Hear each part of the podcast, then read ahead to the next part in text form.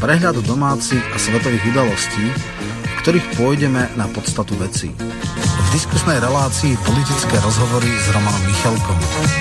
Spolu preberieme, okomentujeme, či zanalizujeme spoločenský vývoj v Čechách, na Slovensku, ale aj vo svete. Otvorene, bez cenzúry, bez falošných pravidel politickej korektnosti, o tých, ktorí nám vládnu, aké sú motívy ich konania.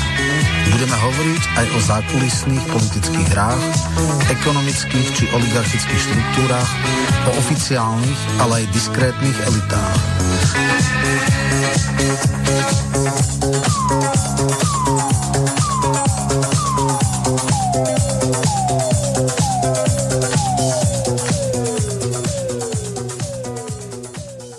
Vážené a milé poslucháčky a poslucháči, vítam vás v autorskej relácii Romana Michelka, ktorého tu tiež e, vítam. Roman, ty e, skôr ako dostane slovo, tak e, dobre by bolo uviesť tvojho hostia, ktorým je pán doktor Jozef Skála. Zdravím vás, Jozef. Hezký podvečer vám, Romanovi i všem věrným slovenským i českým posluchačům. Ďakujem veľmi, rád som, že sa to podarilo zorganizovať. Roman, čo máš nové? Hneď e, z úvodu takáto otázka.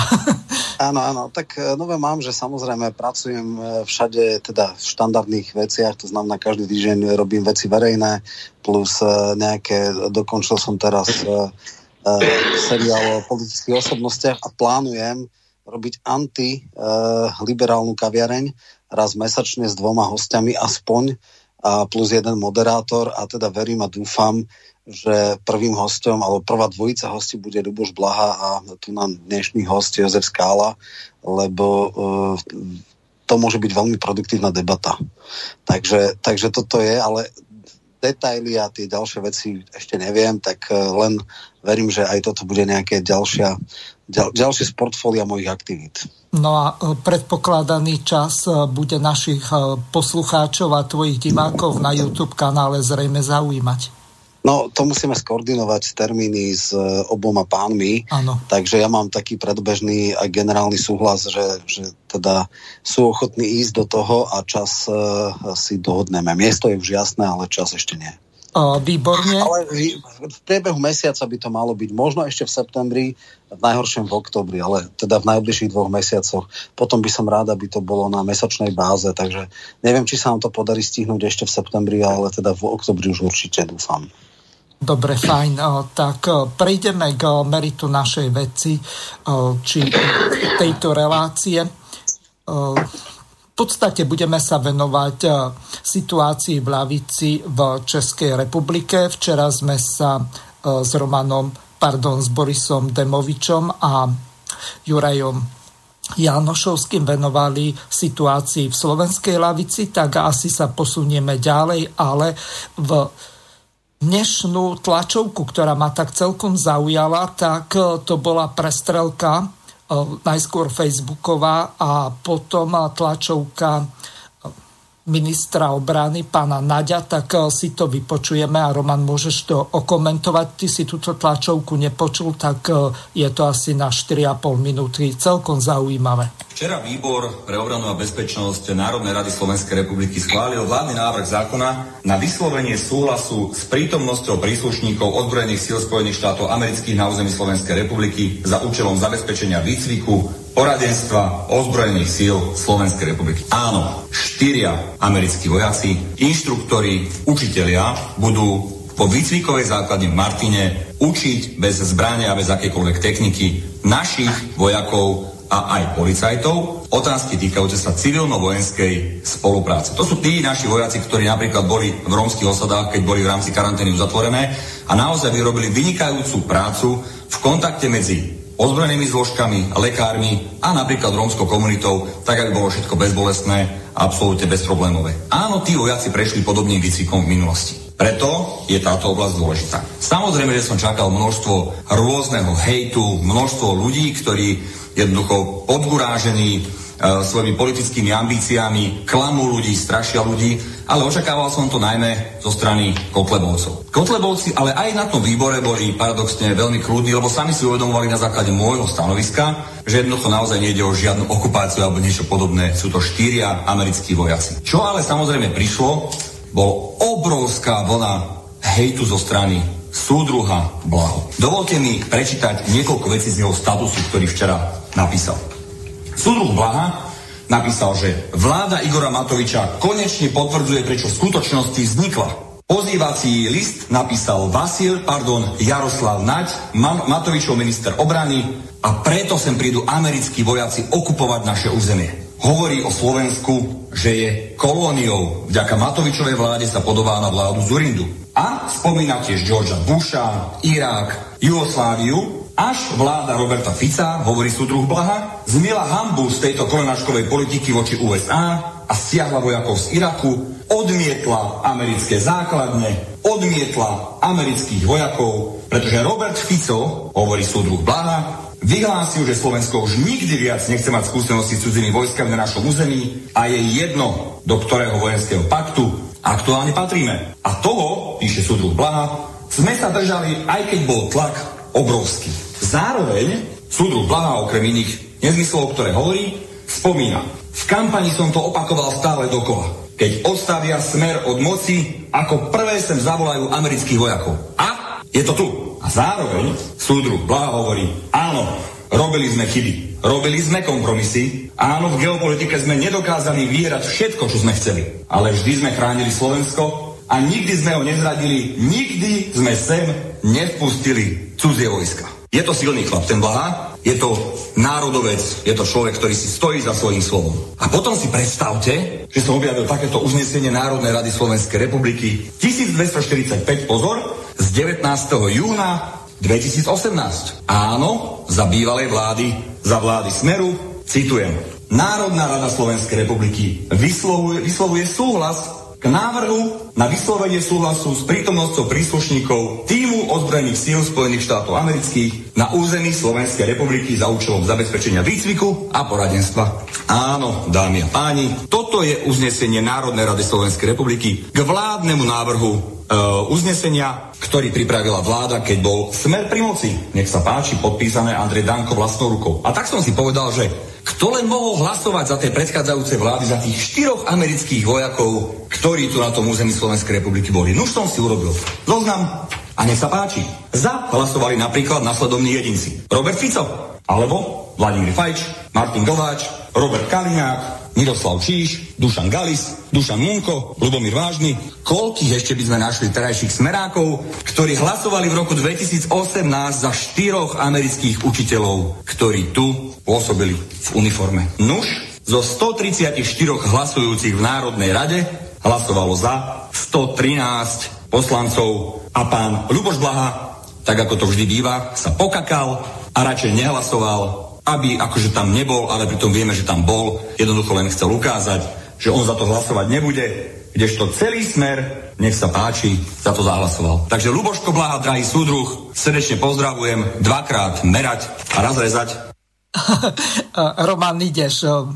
Počul si to na prvýkrát teraz, celkom zaujímavé to bolo, na dáve 2 no, je ja tých 15 bodov, ideš. Je veľmi vtipné, ak súdruh Náď hovorí niečo súdruhovi Blahovi, Blahovi mm-hmm. lebo chce, treba jasne povedať, čo ľudia nevedia. Naď bol prvá podržtaška Glváča, bol to človek, ktorý vstúpil do Smeru, ktorý je dneska častovaný v parlamente Blahom, že je uh, v podstate uh, súdruh. A je to človek, ktorý sa strašne snažil presadiť všade možné bol aj u KDH, tam sa nanúcoval a stále, stále ho nikde nechceli, až nakoniec sa na neho ulakomil teda Igorko. Uh, Igorko. A samozrejme ešte predtým on teda bol predstavený ako tieňový minister. Asi po dvoch, troch mesiacoch, potom ako bol predstavený, tak mal tú námu etidu uh, Matovič, že precitol som. A začal tam ako, akože Blaha Šuvix nadávať, aký je na to príšerný uh, moloch, ktorý všetko ničí, kde vstupí z, uh, z noha v NATO, všetko skončí, Sýria, Líbia, skrátka, uh, na co stiahne tam 100 let tráva nerostla. A že on precitol a teraz takú nejakú de- divnú etidu. Potom, keď sa ho pýtali, že či fakt naozaj, alebo čo, tak on hovoril, že on zakladá vtedy z štvorčlennej strane frakciu, uh, ktorá bude teda proti týmto natohujerom a že e, tak ako potúcelne, ako ja neviem už to ako povedať, že a bude dúfať, že ho Remišova s Naďom nevy, nevylúčia z Oľano, ktorého neboli členmi, hej, lebo ako dneska Naď tuším je členom, Remišova nikdy nebola členka, nikdy nebola podpredsedníčka, ale Naď vtedy nebol, vtedy ešte asi neplatil ten Dánkov zákon, že má dneska najnižší možný počet 45 členov. No, takže to k tomu. E, čo sa týka Blahu. Blaha v tom čase nebol ani členom Smeru, on od roku 2012 je, je teda poslanec nezávislý, ale vstúpil tesne pred voľbami alebo pred snemom. A, a je jasné, že a mu to asi nepáčilo, preto nehlasoval, aby teda nebol. Tuším ešte podmanické, nejakí ďalší traja alebo štyria nehlasovali za to. Viem, že vtedy vystupovali uh, z LSNS.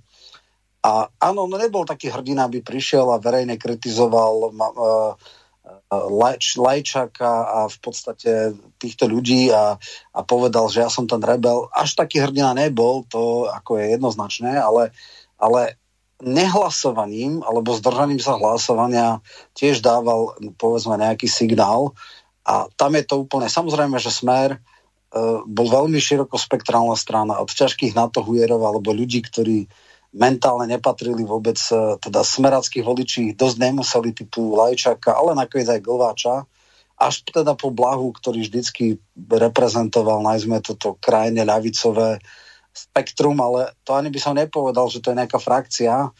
Ja vždy hovorím, že Smer bol triadická strana mestských liberálov, osloval Pellegrini, tých uh, konzervatívcov, alebo to, čo dneska nazýva Fico rustikálna ľavica, tak to bol v podstate ona. Potom tam bol akože e, radikálne ľavicový, rozumej komunistický elektorát, ktorý vlastne komunisti už ne, nekandidovali, tak to vlastne tých, tieto hlasy chytal Blaha. Keď hovoríme o teda tých e, presunoch, tak málo kto to vie, ale tí dobre informovaní vedia, že vlastne Blaha začínal ako tuším zahraničný tajomník komunistickej strany, ešte u, teda neviem, či bol hrdlička vtedy, alebo, alebo to bol ešte za, za ševca. Šveca, hej, uh, ševca, ševca, pardon. Ševca, ševca. Dobre si. Takže, takže tam nejak bol, ale asi po istom čase pochopil, že táto strana nejakú veľkú perspektívu nemá. A potom v podstate dostal divokú kartu od Pala Pašku, ale aj tak by mu to nepomohlo, keby neprišiel v roku 12 fenomenálny úspech. On bol 87 na kandidátke a ako, ako náhradník za Kaliňáka sa dostal do parlamentu, bol aj šéfom Eurovýboru, potom robil skoka na volieb, kedy o 40 eh, miest sa preskočil na nejaké 40. miesto a potom teda ešte ďalší skok od nejakých 30 miest na 11. Takže v podstate hodnotovo a názorovo je skôr teda e, blaha konzistentný, lebo vždycky, ako áno, nie je nejaký hrdina, nie je nejaký revolucionár, ale ako pravdu povediac, je mi to podstatne menej trapné a smiešné ako to, čo urobil taký Matovič. Hej. Lebo Matovič bol vždy eurohujer, potom mal jednu tlačovku a potom znova bol eurohujer človek, ktorý e, v podstate povie, že na to, e, na co šáhlo tam 100 let tráva nerostla, tak dá ako dvojku kandidátky Nadia, tak to už je akože to už není politologicky komentovateľné, to je fakt mhm. ako možno psychiatricky komentovateľné. No a Blaha, áno, nie je taký hrdina, ktorý by bezbázne a Hanik tvrdo kritizoval e, poslanecký klub, v ktorom pôsobil a teraz dokonca stranu. Eh, takže tak, myslím si, že podstatne pikantnejšie by bolo, keby hlasoval aktívne za. To by bolo také, že, že je fakt pokrytec. Toto mhm. bolo v rámci možností, ktoré sú a v rámci toho, že vtedy ešte nemal žiadnu stranickú funkciu, nebol v tom, tak je, myslím si, že relatívne očakávateľné konanie, ktoré spôsobilo, že nejak zásadne nestratil tvár. No ja mám eh, tu pripravenú tú ukážku, je to len na 20 sekúnd, ako Matovič zázračne precitol a potom ako eh, z toho sa vrátil späť. Precitol som z toho, že USA sú garantom bezpečnosti a záruky medzinárodnej stability. Podľa môjho názoru USA sú dnes eh, chaos svetovej politiky a nie jej majakom. Uvedomujem si, že toto je zásadný rozdiel voči tomu, s čím ma ľudia do parlamentu volili. No Roman, tak e, to je e, Matovič, ktorý má raz jasné okno a potom vymletý zvyšok života, alebo ako je to? Ja neviem. Tak, ja neviem, ja viackrát hovorím. Alebo je to klamár prešpekulovaný, lebo to sa mu hodilo, aby ľudia mu dali hlasy. Možno sa mu to hodilo, ale fakt, Ale že... toto bolo pred uh, voľbami do Európskeho parlamentu, kde uh, tiež uh, oblbol ľudia a nakoniec ani nekandidoval, potlačil tam Poláka. Tam, uh, tam bolo tri alebo štyri. Ako toto skutočne v tejto fáze jeho činnosti, ja neviem, či je vôbec možné to politologicky komentovať, toto je pre úplne iných odborníkov a doktorov z úplne inej o, uh, Z tej Pinelovej nemocnice, ako hovoríš. Asi, asi tak, asi tak. Čiže ja len krátko spomeniem. Uh, ohlásil kandidatúru do Európskeho parlamentu, ale zároveň povedal, že keď bude zvolený, tak nepríjme mandát. Zároveň povedal, že ide do Európskeho parlamentu, aby tam urobil poriadok a urobí tam poriadok tak, že tam nebude. Tretia vec bola, že idem do Európskeho parlamentu, ale keď nezískam 50 tisíc preferenčných hlasov, tak sa vzdám mandátu v Národnej rade a nepríjmem to na Potom tesne predtým, než uh, teda sa uzavrali, nie, že kandidátky boli uzavreté, on bol stále jednotka, potom tesne predtým si povedal, tuším dvojka, bol Šípoš, že viete čo, uh, ja teda kandidujem uh, a teda nemôžem mať ani 50 tisíc preferenčákov, ktoré by určite nezískal vtedy. A, uh, a teda sa nebude musieť zdať mandátu v Národnej rade, ale ja vlastne nechcem ani, aby ste dvojku uh, kandidovali, kandidujte trojku. A urobil billboardovú kampaň, kde v podstate druhého najvyššie postaveného odpálil a hral to totálne na trojku. Na Poláka. A ešte predtým mal teda tú známu uh, kauzu so Škripekom, keby mu povedal, že vieš čo, Škripek, môžeš kandidovať, ale keď ťa náhodou prekrúškujú, tak sa musíš zdať mandátu v prospech liberálneho kandidáta, eh, lebo, lebo my máme viac liberálnych voličov a eh, keď náhodou získaš aj druhý mandát, tak ten si už môžeš nechať, ale v žiadnom prípade nesmieš akože byť, eh, teda uplatniť si mandát, ktorý získaš neviem, z tretieho alebo z piatého miesta, lebo ja chcem, aby tam bol človek, ktorý má síce oveľa menší výtlak a dôveru voličov, ale ja chcem, aby tam bol niekto iný. A ty si príliš silný, však on sa aj nad Vyskupičom uh, prekruškoval. No a vtedy je fakt, že s absolútne odretnými ušami sa dostali do parlamentu, mali 5,2 a teda vyzeralo to, že jeho voliči mu odpustia úplne všetko, ale že ich nebude až tak veľa. A takže on bol v tom čase na hranice politicky, hranici politického prežitia. Absolútne posledná strana, ktorá sa dostala do parlamentu. A vtedy mali KDH 8 niečo, 8,3, 8,5. E, v podstate e, o 35-40% viac voličov. E, a medzi tým teda všetko bolo naopak a samozrejme, a my sme aj v Trikolore a inde toto riešili a vtedy sa ma Volk povedal, že pre Boha toto je možné, že takýto človek má 8% vtedy, alebo nejak tak. Potom mal teda tých 5 a úplne, že žásol, ako je vôbec niečo také možné. No, dneska, keď mal 25, teraz chvála Bohu, už má iba 18, tak tieto úkazy e, sú fakt asi za pochop bežného človeka, ale ja toto je skutočne veľmi ťažko komentovať, lebo tam skutočne e, by mala byť taká dvojica, keď e, je debata o Matovičovi, že pri politologovi by mal byť aj ešte in, odborník z inej, inej vednej disciplíny a nejak by sa mali spoločne doplňať a prípadne aj nejaký človek z agentúr, ktoré merajú e, preferencie a skúsiť dekodovať, ako je možné, že niečo také, takýto úkaz môže byť úspešný. Ale nakoniec však aj Trump je úspešný a tiež nemá ďaleko, alebo mám ďaleko od e, vyrovnanej osobnosti. Takže, takže ako odbočka si myslím, že aj celkom stačilo, ale myslím, že dneska je oveľa zaujímavejšia téma, že kde vlastne ide tá ľavica, tak to len ako na začiatok a e, áno, treba jasne povedať a toto treba mu otrepávať do bezvedomia, že Naď bol členom Smeru. Členom Smeru. Tak, tak, tak. Uh-huh. Dobre, pripomeniem našim poslucháčom kontakty. Vážení a milí poslucháči Slobodného vysielača, táto relácia od začiatku je kontaktná, tak môžete využiť e-mailovú adresu studio.bb.juh zavináč slobodnyvysielac.sk prípadne gmailovú adresu studio.bb.juh zavináč gmail.com Pokiaľ ste na našej web stránke Slobodného vysielača, tak môžete využiť zelené tlačítko a položiť našim hostom otázku do štúdia. V poslednej hodine tejto relácie bude zapnuté telefónne číslo 421 910 473 440, tak môžete aj telefonicky položiť otázku našim hostom do štúdia. Teraz dáme slovo pánovi Blahovi, alebo pardon, nie Blahovi, ale Skálovi, ospravedlňujem sa. Dúfam, že sa mi to už viac stane, ale z hodov okolností som sa chcel spýtať na to, že čo náš minister obrany pán Naď povedal na súdruha Blahu, tak váš názor na to lebo to je taký nejaký ping-pong súdruhovia zo smeru jeden predchádzajúci člen a terajší člen, tak e, si nadávajú do súdruhov, alebo neviem ako. No, e, čiže e, zopakujem, pokiaľ chcete vidieť alebo čítať to, tak buď na statuse súdruha Blahu, alebo po prípade na DAVE 2, tam je tých 15 výhrad voči Naďovi. Nech sa páči.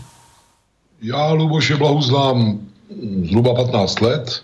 Ano, v té době byl vedoucí mezinárodního oddělení e, ústředního výboru komunistické strany Slovenska. My jsme se tehdy zblížili, on byl velmi mladý chlapík, e, pojal ke mně takovou kamarádskou důvěru, která nás spojuje od té doby. E, stačili jsme od té doby spáchat spoustu užitečných věcí. Jsem docela hrdý na to, že když napíše nějakou svoji novou knížku, tak tam někde předmluvě uvádí, že jsem co si naučil ode mě.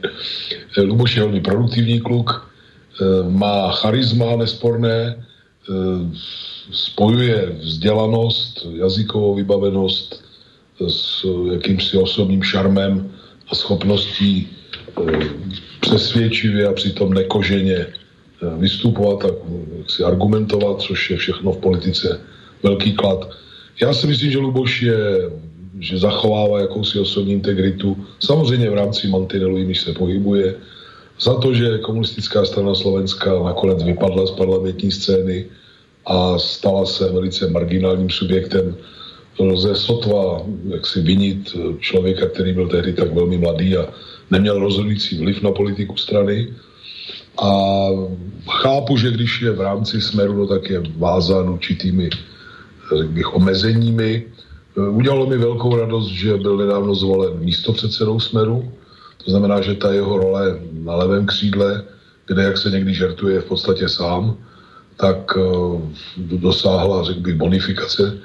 A myslím si, že i pro profil Smeru to je docela zajímavý nový prvek, že se Smer přeci jenom možná bude posouvat víc doleva k energičtější obraně bych levicových hodnot a zájmu běžných pracujících Eh, opoziční status mu to do jisté míry usnadní. Takže takhle, a pokud eh, pan minister stávající eh, obrany, který omlouvám se, ale je zcela mimo moji rozlišovací schopnost, pokud je o předchozí životní peripetie a slalomy, přijde s tak legrační verzí, jakože se budu, jestli jsem to správně teda vnímal, jakože se slovenská armáda snad i bezpečnostní složky budou učit jak řešit eh, konfliktní situace třeba v romských osadách od, zrovna od nějakých amerických poradců, tak mi to přijde jako velice groteskní, protože eh, v posledních týdnech a měsících jsou americké ulice plné... plné Černochov naštvatých, takže majú skúsenosti. Tak, obrovských nepokojů změnili se asi z Národnej gardy prídu tí, ktorí rozháňajú tých Černochov. Očividně, očividně to státní moc nezvládá. Očividně to všechno jeden obrovský chaos. Mimo jiné, protože jde o střed uvnitř vládnoucích kruhů Spojených států, že jde o také o pokus o jakýsi Majdan doma proti stávajícímu Bílému domu a jestli má slovenským bezpečnostním a ozbrojeným složkám radit někdo právě z této země, tak mi to přijde velice humorné. Mm-hmm. Roman, prejdeme k téme dnešnej relácie. Ideme sa venovať e, politickej e, situácii e, v ľavici, to znamená, aká situácia je v Českej republike. Tak ako som povedal, Včera sme sa venovali situácii na Slovensku, neviem, či si to počul, asi si nemal kedy, ale čo je dôležité, tak ako ty vlastne vnímáš rozdiely medzi e, Českou a slovenskou ľavicou po rozdelení republik? Asi tým by sme začali e, nejako z histórie a e, Jasne. potom sa dostaneme k súčasnosti. No, e, v podstate ten základný rozdiel je ten, že v Čechách kontinuálne ostala komunistická strana ako nazveme to strana naľavo od sociálnej demokracie má neporovnateľne väčší intelektuálny potenciál, má tam mnoho zaujímavých ľudí, vydáva halonoviny, je tam vydavateľstvo Futurum, je súčasťou aktívnej politickej scény a áno, má mnohé problémy, starne mu elektorát, e, nemá až tak veľa nových talentov, e, trend je teda dostupný, ak sa niečo nestane nové, a o tom môžeme potom hovoriť, že či, je nejaké, či sú nejaké reálne impulzy, ktoré môžu dať nejakú transfúziu, tak e, tá perspektíva nie je dobrá, kdežto na Slovensku je absolútne marginálnou uh, ani neviem, že silou, lebo v podstate v ostatných voľbách už ani len nekandidovala. Uh, raz jediný krát v tom po uh, revolučnom období sa dostali vďaka fatálnemu zlyhaniu SDL-ky do parlamentu, neudržali si tento status. V podstate ich zisk bol niečo cez 6%, čiže podstatne nižší. V ich najväčšom zisku mali, mali menej ako najnižší zisk KSČM po, po voľbách, čiže, čiže teda v Čechách.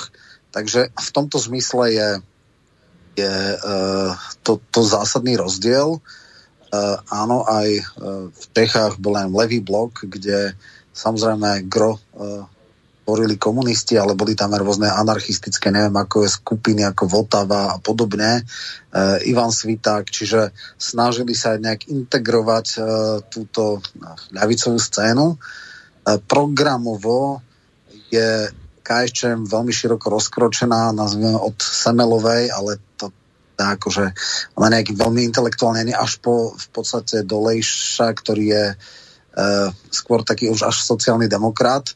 Uh, a samozrejme sú tam aj niektoré zaujímavé uh, impulzy, uh, teda určite zaujímavý človek, náš dnešný host Jozef Skála, ktorý teda dokáže dávať témy a bohužiaľ tesne, bohužiaľ uh, malichernosť vnútri KSČM spôsobila, že že nemá ani zďaleka taký vplyv a možno aj tu transfúziu iných myšlienok a prístupov, aká by bola pre perspektívu KSČM podľa mňa celkom zaujímavá a, a skôr sa tam dá, že žiadne frakcie sa nebudeme hrať, ale jediná línia, čo je, čo je podľa mňa zlé, ale už ten veľmi tesný výsledok ukazuje sa, že, že v tej KSČM to nie je všetko e, celkom v poriadku, respektíve, že to nie je taká monolitná strana, ako sa zdá.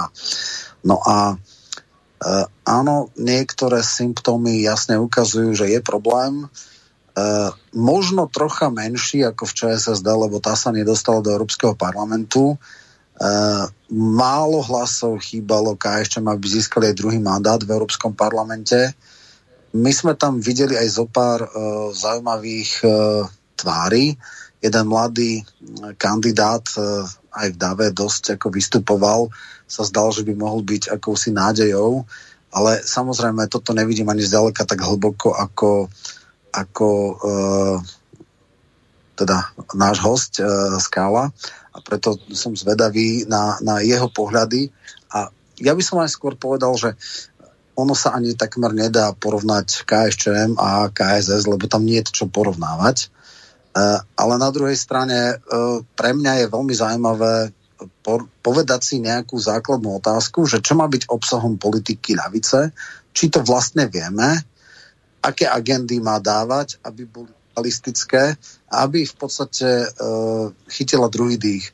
Uh, ľavica v Čechách dneska strašne trpí tým, že jej elektorát vysáva veľmi efektívne a účinne, áno. Jej elektorát, predovšetkým dôchodcov, práve tými dôchodkovými balíčkami a podobne, napriek tomu, že tento rezort má pod palcom ČSSD, tak ako ikonou alebo nejakým znakom toho, že teda valorizácia dôchodkov a že to je vlastne jeho zázemie, e, chytá alebo benefituje z toho predovšetkým Babiš. Babiš urobil jednu veľmi málo kedy videnú e, málo kedy videné preformátovanie svojich voličov. On začínal v prvých voľbách Eh, keď vysal pravicu, vysal ods vysal topku a vlastne mal tam aj nejakých liberálov typu Vokšala a podobné a, a Stropnického, teda iného Stropnického, ministra e, obrany a tak ďalej. A, a on potom v priebehu volebného obdobia za Sobotku sa mu podarilo vlastne úplne ten pravý stred e, nechať tak a troška nechať konsolidovať a úplne vysal komunistov a a ČSSD až tak, že ich perspektíva po ďalších voľbách je veľmi neistá. Takže toto je, ako to ja vidím a pre mňa bude veľmi zaujímavé skúsiť sa odpovedať alebo nájsť odpoveď na otázku, či sa s tým niečo dá robiť. No tak, pán Skala, nech sa páči. Dá sa s tým niečo robiť? Já, já začnu a zkusím z toho neudělat hodinový monolog a Roman mě jistě potom bude ještě klást nějaké doplňující otázky. Eh, ten optický rozdíl je zřejmý. Ano, my jsme stále parlamentní stranou, ano, my máme stále kolem 30 tisíc členů, eh, jsme i v Evropském parlamentu a je pravda, že v evropském kontextu je to docela unikátní zjevení. Zároveň křivka našeho reálného vlivu, měřená nikoli pouze eh, volebními výsledky a preferencemi, je žel velmi sestupná a mm, ani po posledních volbách se na tom nic nezměnilo, ba někdy spíš ty, no ta čísla jsou ještě více alarmující, kdy oscilují někde kolem 5% a to už eh, jak si je, je, je vysloveně jaksi poplach, poplašné znamení. Těch faktorů, které v tom hrají roli, je více já se pokusím se dotknout alespoň některých. Politika naší strany uvízla v, ve fázi, která byla adekvátní, řekněme, 90. roku. Tehdy eh, jsme byli na tapetě, byla snaha nás vygumovat z politické scény, eh, masové nálady byly stále nakloněny tomu, že nastal nějaký lepší čas, Eh, pomalu konec dějin, který sice se neprojeví hned, ale brzy už bude divu krásný, že jsme tedy v časech postkomunismu na dlouho, ne na věčné časy. A samozřejmě, dokud byla, eh, se střetávaly iluze o budoucnosti, které se nakonec nenaplnily, s velmi pochmurným obrazem socialismu, který k němuž přispěla celá Gorbačovská katastrojka, a potom samozřejmě vše to, co se odehrálo kolem listopadu 89 a potom, tak do jisté míry bylo i oprávněné se stáhnout do takové ulity, kdy e, s největším argumentem bylo, že někdo řekl, že oni jsou vlastně stejní jako my. Mám řečeno tedy o e, nové garnituře, která nastoupila v listopadu. E, postoj, který byl velmi kritický, často velmi přehnaně kritický k socialismu, který u nás byl do roku 89, mlčení či přitakávání k vyslovené demagogii. To všechno do jisté míry byla daň době, kterou lidem, kteří tehdy stranu zastupovali, jak si vyčítat by bylo možné, bylo možná hloupé a popravdě řečeno by to dnes ani nic nezměnilo. My, kdo jsme v politice už něco měli za sebou v té době, tak jsme museli ustoupit do stínu jako takzvané staré struktury a do těch vedoucích pozic se dostali lidé, u nich se nikdy nepředpokládalo, že by snad mohli nějakou vrcholovou politiku dělat. A já chápu, že to bylo docela obtížné i pro ně. Jeden z nich dělal podnikového právníka v průmyslové fabrice, druhý zootechnika, mám na teď naše nynější jaksi lídry. A najednou se ocitli ve výšinách jaksi, politiky, museli se tam nějak zorientovat a ta jejich dobo, dobově do jisté míry podmíněná i, řekněme, snad i účelná a snad i legitimní e, taktika říkat, že my jsme úplně jiní, než ti, co tady byli předtím a my nebudeme dělat staré chyby. Oni to stavili na tom, že jsou prostě něco úplně jiného než komunisté, kteří byli někde v, byli v čele v minulosti. Tak ono jim to zůstalo, je to velmi pohodlné, ale k ničemu to jako nevede. No a mezi tím se situace ale změnila.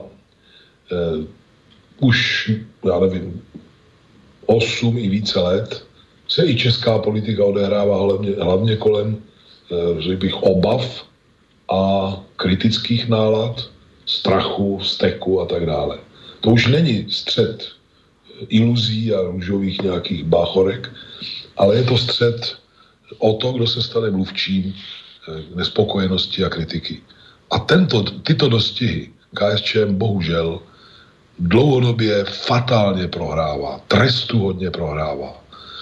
Říká lidem v podstatě to, co vědí bez ní, říká to jazykem eh, za prvé mnohem mírnějším než každá druhá hospoda a za druhé jazykem docela prkeným, nikoli nějakým šťavnatým eh, a jazykem, který někomu možná připomíná jakési aparátnické hantýrky a tak dále.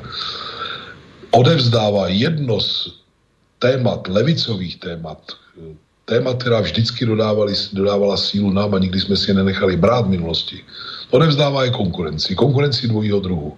Jeden zmínil Roman, eh, jednu jeden či jednu zmínil Roman, to je nový bizarní útvar zvaný Hnutí Ano, eh, oligarchický projekt, který vysává, jak správně bylo řečeno, elektorát jiným, eh, v podstatě populistickými sliby a i jistými praktickými kroky, které jsou vnímány jako určité pozitivum. A z druhé strany jsou to subjekty, jako je SPD, Tomia Okamury a dalších, které nám vzali několik set tisíc hlasů. Protože e, to, co je předmětem kritických nálad, berou za základ své, své argumentace, formulují to velmi razantně, jsou pohotovější i radikálnější ve výkladu spousty, spousty otázek, které lidi znepokojují a přitom je to, když mě uslyší, možná se naštvu, ale je to maloburžoázní radikalismus, řečeno, řekněme, s Marxem a s Leninem. Oni jsou velmi kritičtí k důsledkům něčeho, co je zase jenom důsledkem něčeho, ale oni samozřejmě program systémové změny nemají a ani jaksi, ke hranicím kapitalismu mířit nechtějí. Takže e, my přicházíme o příznivce a voliče oběma těmito směry příčinou, prapříčinou kníž vede pupeční šňůra je to, že z programu politiky a argumentace komunistické strany Čecha Moravy se v podstatě vypařil marxismus. E, zní to hrozně, ale je to tak. Když to říkám nahlas, tak mě za to někteří nenávidí. Ale bohužel, e, vezměte si minulou a dnešní krizi. A to je, myslím, velice markantní svědectví Minulá krize obnažila sami, samou anatomii kapitalismu v míře, níž nemohl, kterou nemohli ignorovat ani Frankfurt Runčau a já nevím, ekonomist a podobně. I tam se hovořilo o tom, že ten Marx vlastně měl v něčem pravdu a bacha na to. Z ústy e, naší strany, nebo z úst nejviditelnějších tváří naší strany se došlo maximálně k poznámkám typu, že virtuální ekonomika se otrhla od reálné a když e, začala česká pravice vyrábět balíčky e, takzvaně protikrizové, které, kterými fakticky sanovala bankrotářské dluhy své vlastní klientely, tak se tomu ještě přitakávalo v domění, že to je velmi konstruktivní a že to vlastně cesta, kterou uhájíme sociální zájmy neprivilegovaných vrstev. Takže se skočilo na špek a tam ty lidé to nějak instinktivně vycítili. A tam začala naše strana ztrácet ještě mnohem víc než předtím. No a v posledních dobách, kdy nastala migrační krize a další řekl bych, flagrantní projevy impotence nynějších vládnoucích kruhů kapitalismu se vyrovnat i s tím, co dřív jakž tak zvládali, tak uh, my jsme prohráli, my, my jsme někteří z našich představitelů uh, dokonce přistoupili na uh, onu ďábelskou intriku, že mají vlastně podpořit vytváření obrazu nepřítele, generovaných druhou stranou. A když nastala migrační vlna třeba, tak místo, aby přistoupili k věci jako marxisté a řekli, tak pozor, to někdo zavinil, zavinil to svým válečným a ekonomickým terorem, ten někdo se topí v neuvěřitelných penězích a ten někdo musí zaplatit rozvoj zemí, odkud ti lidé, jaksi spustošených zemí, odkud ti lidé míří do Evropy, aby dal tamním mladíkům prostě šanci žít mnohem důstojněji a tím zastavil, řekl bych, motivaci masivní migrační vlny. A místo toho se jménem naší strany a halekali nesmysly typu, že musíme svést boj s xenofoby, rasisty a dát si na ně pozor. Čím jsme začali zoufale ztrácet u lidí, kteří k nám do, do, do té doby měli důvěru. A do toho nastoupily výsledky voleb v roce 2017, kdy jsme získali žalostně málo. No a ten manévr, který vedl k podpoře vzniku Babišovy vlády a uzavření tak jakéhosi tolerančního patentu, který je zvládán mimořádně neobratně. E, já sám jsem hlasoval, tedy jsem byl členem vedení ještě, jsem hlasoval proto, abychom vládu Babišovu podpořili, vznik podpořili. Protože to byla křižovatka, jak Hegel říká, pravda je vždycky konkrétní a ta křižovatka byla také konkrétní. Buď jsme to udělali, a nebo kdybychom to neudělali, tak velmi pravděpodobně by naší zemi vládl nějaký slepenec hnutí ANO a krajní pravice. To je ultraliberální, která je místo držícím cizího kapitálu. Jenomže, když se řekne A, tak to vyžaduje i B. E, jakákoliv podpora buržoazní vlády je pro komunistickou stranu vždycky velice jaksi, frapantní a riskantní. Tím víc si musí dát pozor na to, aby měla svoji nezávislou, suverénní, jasnou, radikálně levicovou politiku, která neustále konfrontuje tu vládní moc zleva s takovým způsobem, aby to nacházelo široké porozumění nejenom v levicové, ale i širší demokratické a vlastenecké veřejnosti. A právě to se neděje. Naším jménem se často ozývají šílená hesla typu, že teď náš program plní vláda, jo, tak to, jestli o sobě tohle řekne komunistická strana, tak eh, tím jak si se, se dopouští téměř rituální sebevraždy. A všechno to, co je třeba, v čem je třeba oponovat vládní moci, eh, se přenechává z velké části právě hnutí SPD a některým eh, radikálním mimoparlamentním subjektům. A pak se ještě útočí na každého, kdo s tím má problém, že je nějaký neukojený, ambi, ambiciozní, já nevím co, ne spřeženec nácků, protože promlouvá i k publiku, voličům, kteří od nás odešli prostě k SPD a mě. Je to kapitální nesmysl. Už malou poznámku mluvím příliš dlouho a pak to asi ještě budeme dešifrovat víc. E, být v této pozici vůči vládě, která řídí zemi, členskou zemi NATO a Evropské unie, je o to jaksi frapantnější. Tady přeci musí být naprosto jasné a neustále to veřejnost musí slyšet, že jsou věci, které jsou pro nás zcela nepřijatelné. A musíme najít způsob, jak to té vládě tak trošku osladit z těchto pozic. Tím nás totiž podporovala a volila i spousta lidí díky jednoznačné, protiválečné, antimilitaristické, chcete-li antinaťácké pozici. I spousta lidí, kteří nás komunisty v určitých ohledech ani takzvaně nemusí. A já sám třeba dostávám už řadu měsíců desítky a desítky, ne stovky mailů, telefonátů a dalších, řekl bych, komunikací, které říkají, jelite, naše celá rodina vás volila po generace, ale to, co předvádíte i ve vztahu k válkám, zbrojení, eh, vrtochům a buzeracím Evropské unie a podobně, tak nezlobte se, ale my vás prostě volit nebudeme. Jo? Takže mluvím asi příliš dlouho, ale tady někde je ten pes zakopaný a možná si můžeme teď povídat o tom, co, co z toho plyne dál, abych nevedl tak dlouhý monolog. No Roman, nech sa Jasné, no, veľmi dobre sa nakúsla téma, ale ja mám práve tu na zopár otázok, na ktoré neviem celkom presne odpovedať, ale práve o to je. Ja mám predstavu, že ľavica je v programovej kríze.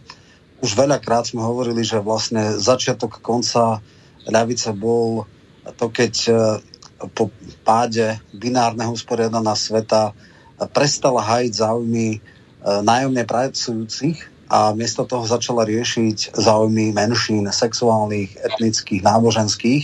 A to bolo koniec. Oni prijali liberálnu agendu a tá západná sociálna demokracia išla úplne dolu.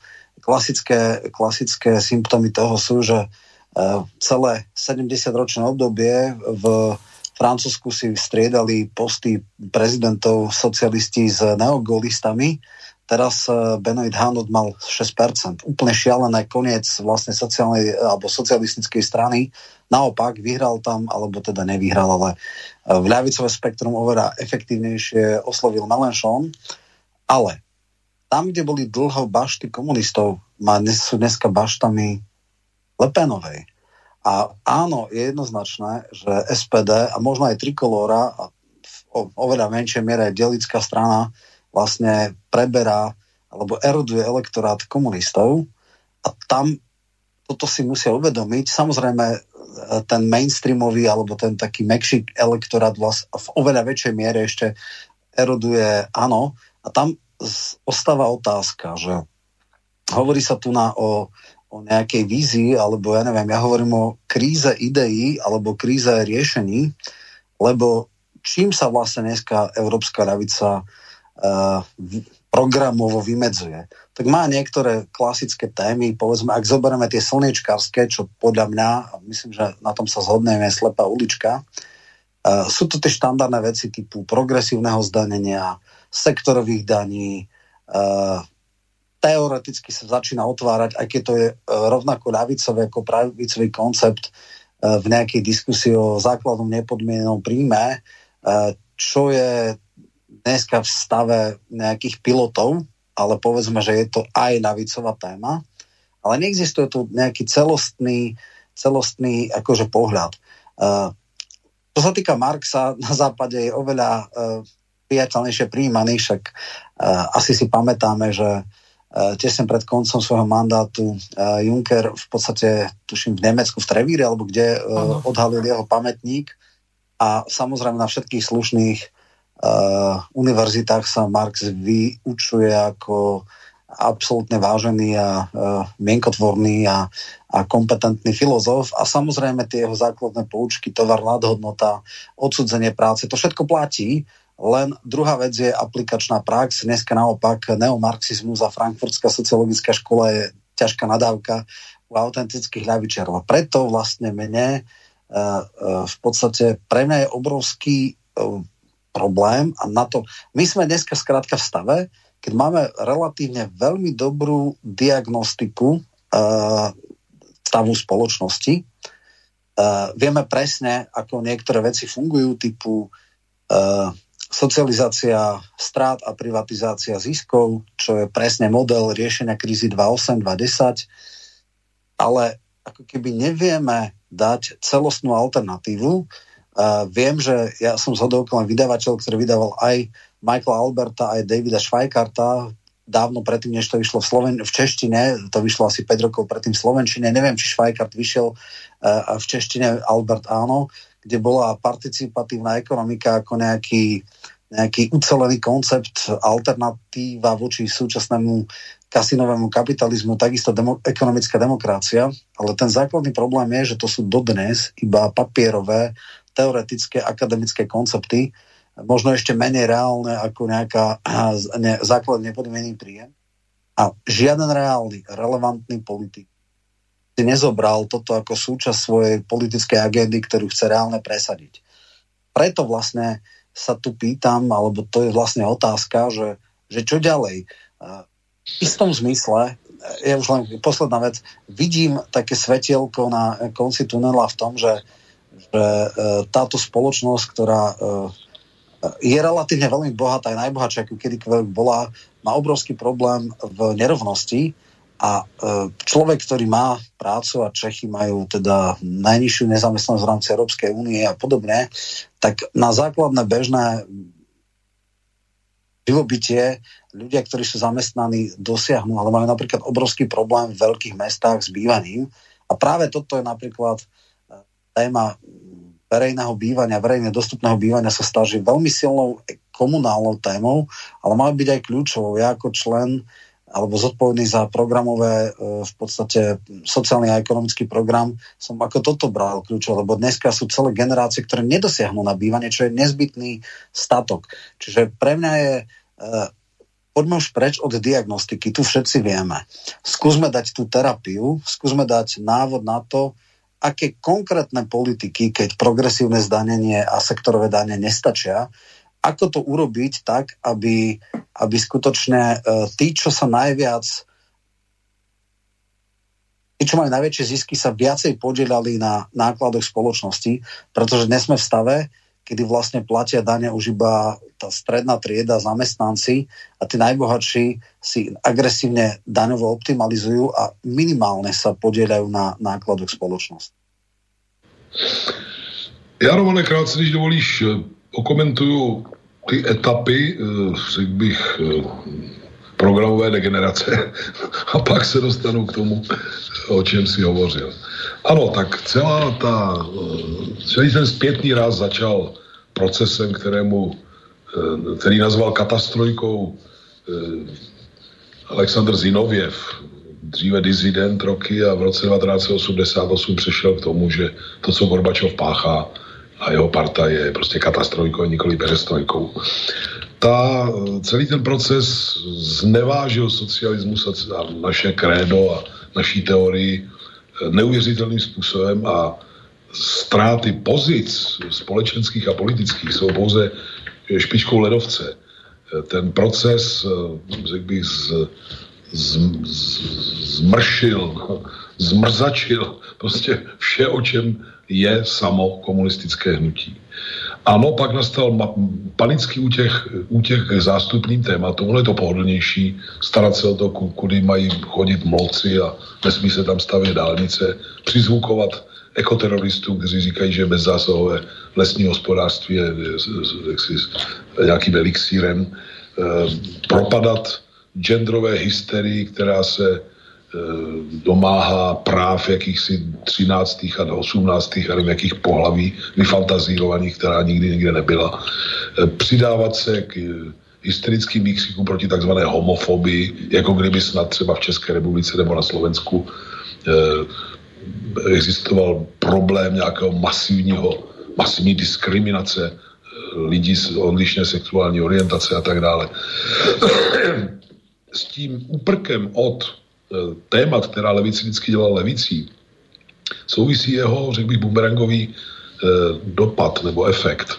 Eh, čím víc se těchto témat zmocňují síly radikální, maloboržázního radikalismu, které jsou vždycky tak trošku jim mucholapkou na temné vášně a řekl bych víru nebo přešlapy směrem až někde prostě za, za čáru slušného vychování k nějakému, nějaké xenofobii a podobně, eh, tak místo, aby se z toho vyvodil závěr, musíme si ta témata osvojit znovu a být jejich nejradikálnějším, eh, řekl bych, eh, mluvčím, tak se naopak o těch tématech prohlásí, že to jsou témata nácků, xenofobů, rasistů a dalších odrůd jakéhosi hnědého moru. Takže tím zaprvé jsou ještě víc od nás odloučení příznivci a voliči, voliči, kteří přešli tímto směrem, že byli znechuceni naší vlastní bezzubou politikou a my sami si dokonce zakážeme tato témata. Jo, my prostě od nich prohlásíme, že jsou prašiva. A dokonce hm, si vstoupíme do služeb druhé strany, která svojí, svoje panování dokáže napřímo věci neobhajitelné obhajovat napřímo jen těžko a proto potřebuje e, údery proti každé trošku bojovnější opozici, údery vedené demagogicky tím, že ji a priori prohlásí za co si prostě na půl či více fašistického. Jakmile začne radikální levice posluhovat něčemu takovému, tak to je, to je prostě obrovské, obrovské selhání. Ty říkáš, že eh, jak si v diagnostice, že jsme došli daleko. Já, když dovolíš s tebou, budu v tomhle polemizovat do, do, z jednoho docela zásadního směru. Ne, že bychom neuměli popsat, jak se vzdalují sociální póly, jak se hromadí v rukou hrstky dynastií oligarchických, prostě většina existenčních zdrojů a, a peněz a majetku planety, jak naopak narůstá pracující chudoba a pauperizace a pre, prekarizace prostě pracovníků. Toto všechno popisuje i levicový liberál, to není nic výrazně marxistického. Marxismus se od všech utopických forem socialismu, komunismu a nějakých vizí prostě lepšího světa liší tím, že na kapitalismu nevidí jenom jeho nespravedlnost. On musí rozumět interní logice, anatomii toho systému, musí rozumět tektonickým pohybům v jeho podloží, musí rozumět tomu, proč kapitalismus eh, už ne, nemůže být lepší, proč eh, naráží na bych, bych, dosažený stupen svých vlastních vnitřních rozporů. A to je téma, které dneska v komunistickém hnutí minimálně v Evropě neřeší téměř nikdo. Před, a já, když dovolíš, upozorním na moment, který, který vůbec neslýchám kolem sebe. Snad trošku od Michaila Chazina, který je marxistou do značné míry. Aby mohl kapitalismus eh, hrnout před sebou horkou brambolu nad hodnoty, odsávané eh, z, ruku, z cizích eh, rukou a mozků, nad hodnoty, která čím je jí víc, tím méně se může dál zhodnocovat na trhu reálného zboží a služeb, tedy trhu představované především příjmy těch, z nich se ta nadhodnota ždíme, musí mít neustále prostor expanze někam dál. On předtím vždycky utíkal na nové trhy. Jenomže porážkou socialismu ve studené válce a takzvanou globalizací se zbavil i tohoto rezervoáru. A teď se dusí, řekl bych, na hřišťátku, do, do něhož se zahnal v pasti, do které se zahnal. A všechno to, ten kasinový kapitalismus, ten, ten švindl a zločin bílých límečků na, na finančních trzích a, a, a tak dále. Posluchač předpokládám, že asi tuší, co všechno chci říci a ty to víš celá určitě, Romane. Eh, jen na půdě kapitalismu neřešitelný. To prostě to, nemá řešení. A došlo to tak daleko, že ti, kdo nám vládnou, nám postaru vládnout už můžou jenom velice krátce. Abych použil téměř doslova formulaci ze známé Leninovi, e, Leninovi stati o tom, co to je revoluční situace. Problém je v tom, že i, e, řekl bych, ti, komu je vládnuto, s tím mají narůstající problém, byť ještě ne v míře, která by vysloveně vedla k tomu, že lidé vyjdou do ulic. Ale co chybí úplně je subjektivní faktor, síla, politická síla, která by byla mluvčím těch dole a dokázala by přijít s programem. A ten program se nedá odvodit z ničeho jiného, než se seriózní marxistické analýzy toho, co se děje se samotným kapitalismem. Nejenom popis toho, že je víc bohatých a méně a víc chudých a tak dále, nebo méně bohatých a víc chudých, omlouvám se, ale eh, schopnost vidět, co se děje s nadhodnotou, kde všude naráží její reprodukce prostě na, na, na stále těsnější mantinely a co všechno z toho plyne, čím vším to hrozí. Já, když už ještě přejdu dál a pak zase skončím svůj dlouhý monolog, já jsem hluboce přesvědčen, že to, co se teď odehrává ve světě, eh, celá ta pandemie strachu kolem eh, nového koronaviru a podobně, je už eh, výrazným prvkem pokusu o přeformátování politické i ekonomické moci úměrně tomu, že po staru se nám dá vládnout už jen velice krátce. Proto se to maskuje e, onou hysterii kolem nového viru. Nechci ho nějak jako podceňovat, tvrdí, že neexistuje, ale asi se shodneme, že ta hysterie je umělá a má záměrně vyvolávat pandemii strachu. Aby tak e, odvedla pozornost od skutečných příčin narůstající ekonomické krize, která i podle řady buržoazních liberálních autorů bude minimálně tak dramatická, tak hluboká jako ta před 90 lety.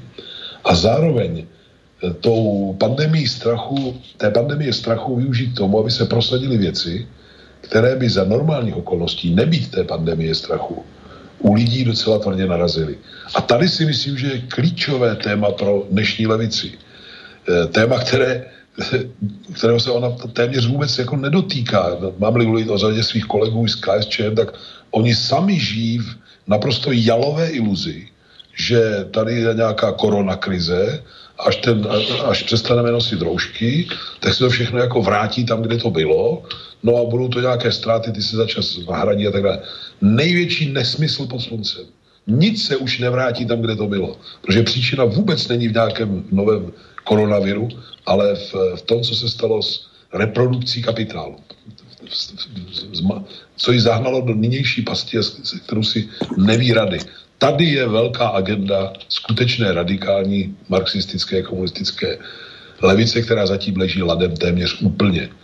A pokud je o to, jak to vnímají lidé, tak eh, samozřejmě máš pravdu, že eh, a tím si někteří konejší z, mých kolegů, že zatím lidé, když přijedou do Kauflandu nebo do Lidlu nebo do penny marketu, takže ty vozíky s nimiž odjíždějí, takže nejsou jako nějaké poloprázdné, nebo není to jenom na dně, a že se tedy všichni cítí v zásadě dobře. Ale to vůbec není pravda. Kromě fyzické bych, stránky toho, nakolik někteří lidé opravdu mají hluboko do kapsy a nemohou si řadu věcí vůbec dovolit. Když si uvedu příklad bydlení, no tak to se týká i lidí s docela solidním příjmem ve městech tak je tu to, čemu se říká sociální deprivace. Lidé, masa lidí je víc a víc háklivá na to, že vedle sebe vidí e, vrstvy, které jsou skrz na skrz parazitní. Berou peníze často velice pěkné a nikdo neví za co. Jejich, jejich přínos pro společnost je nulový a zpravidla i záporný. A samozřejmě i tento, tato relace, tento rozdíl Eh, lidé vnímají stále bolestněji. A čeká je samozřejmě v krizi ještě větší, ještě větší, řekl bych, eh, otřes. A zejména všichni ti, kdo snili o tom, že vlastně jsou vyvoleni k tomu, aby žili lépe než všichni ostatní. A nyní přijdou o práci, přijdou, jaksi, o hypot, přijdou o bydlení díky tomu, že nebudou splácet hypotéky, krachnou jejich všelijaké leasingy a podobně, jejich eh, partnerské vztahy a podobně, tak tady naroste, eh, řekl bych, sud prachu, který vstoupí velice výbušně i do politiky. A je otázka, kdo se stane jeho mluvčím. Pokud to bude maloburžázní radikalismus, tak eh, to bude velmi nepříjemné. My musíme velmi rychle najít způsob, jak získat znovu důvěru lidí, kteří se necítí dobře v dnešních poměrech a stát se jejich mluvčím, lodivodem, navigátorem. Samozřejmě ne sami, ale jako součást mnohem širší opoziční fronty. No. Dobre, Roman, chvíľočku. Pripomeniem našim poslucháčom, že je 18 hodín 30 minút, respektíve už 32.30, tak telefónne číslo plus 421 910 473 440 je zapnuté. E, môžeš pokračovať ďalej, nejaké ano, e-maily ja som... nám prišli, ale e, ty si povedz, že kedy to mám ano, prečítať. Ja by som poprosil, ja by som poprosil nechať ešte tento uh, moju odpoveď, potom teda telefóny a po mojej odpovedi možno by sme mohli akože uh, pustiť aj maily. Uh, veľmi zásadná vec bola uh, takto. Uh, to, čo bolo povedané, je klasická úroveň myslenia na úrovni nazveme to politickej filozofie, čo sú veci, ktoré veľmi málo, keď, kedy na filozofii sa učí vrstev na to zbytia, tak sú tie najvšeobecnejšie veci, to znamená nejaká základná filozofická ontológia, kde sa riešia termíny dobrá, zlá, spravodlivosti, nespravodlivosti. Toto, čo tu na uh, Jozef povedal, je v podstate klasický uh, akože hantírka alebo, alebo vlastne politicko-filozofický e, koncept, ale potom je ešte politologický koncept a koncept reálnej politiky. A tam vidím najväčší problém, lebo uh, jednak teda uh, nedopočul som sa uh, tie konkrétne politiky, ktoré by mali implementovať tento stav alebo skrátka napraviť to, a to v dvoch rovinách. Jednak uh, jedna vec je vymyslieť nejaký ucelený politický koncept, ako reformovať štát alebo ako dávať ho na iné filozofické a politické základy. A druhá vec je, ešte oveľa väčšia a oveľa ťažšia. My si môžeme niečo vymyslieť, niečo namodelovať, ale potom je strašne ťažké to politicky presadiť. A tam je vlastne pre mňa aj taká základná otázka a to je podľa mňa úplne e, najzásadnejšia záležitosť. Ja neverím v koncept e, osvietenej diktatúry a naopak e, na druhej strane ak dáme ľuďom šancu vybrať si slobodné, je veľmi vysoká, takmer istá vec alebo veľmi vysoká šanca, že sa častokrát rozhodnú veľmi zle, veľmi proti svojim osobným záujmom a ten korekčný mechanizmus tam je, ale je veľmi ťažký. Čiže ten základný problém našej spoločnosti je v tom, že máme ústavne garantované niektoré veci, ktoré sú doslova fetišmi. Ten fetiš je napríklad ne, absolútna nedotknutelnosť e, súkromného vlastníctva, ktoré samozrejme ústava mo, umožňuje nabúrať v dvoch e, prípadoch e, vo verejnom záujme a za adekvátnu náhradu. Tá adekvátna náhrada sa určuje nejakými častokrát medzinárodnými arbitrážami v prípade, ak by sme chceli siahnuť na nejaký majetok. E, štát bol zbavený kompetencií, máme minimálny štát, alebo je teda oveľa menší, než bol teda pred 30 rokmi. Dneska stredoeurópsky kontext je 30% daného odvoda kvóta, alebo teda z toho, čo sa vyrobí. Tie najtop etatistickejšie štáty, kde je totálne akože, sociálny štát, Škandinávia sa maximálne blíži k 50% a samozrejme máme šialencov, ktorí chcú, aby to bolo možno 10-20%. Čiže e, štát za daných podmienok, za to, ako sú ústavné mantinely, je je veľmi ťažko prefar, preformátovateľný a mňa zaujíma, je pre mňa síce veľmi produktívna debata o nejakých víziách, hodnotách a politická politicko-filozofický diskurs je zaujímavý, ale pre mňa je oveľa zaujímavejšie ako človek, ktorý na dennej báze sleduje politiku a chce vidieť alebo chce predkladať ľuďom reálne riešenia, v podstate ako keby som ich ne, nevidel, lebo samozrejme hovorím s rôznymi radikálnymi ľavičiarmi, ktoré hovorí, že všetky strategické podniky treba vyvlastniť, treba uh, dať, uh, ja neviem, eliminovať uh, daňové raje, treba ja neviem, zavrieť Tobinovú daň, zaviesť Tobinovú daň, treba veľký kapitál dostať pod kontrolu. No dobre, ale ak to hovoria ľudia, ktorí majú 5, 7, 9% ich politická sila a výtlak a ideme o Eh, zásahy, ktoré potrebujú, ja neviem, ústavnú väčšinu, tak je to veľký problém. Nehovoriac o tom, že tá ústavná väčšina nebude dlhodobo, lebo pravdepodobne už nebude nikdy vôľa zaviesť nejaký paragraf 4 o vedúcej úlohe nejakej strany.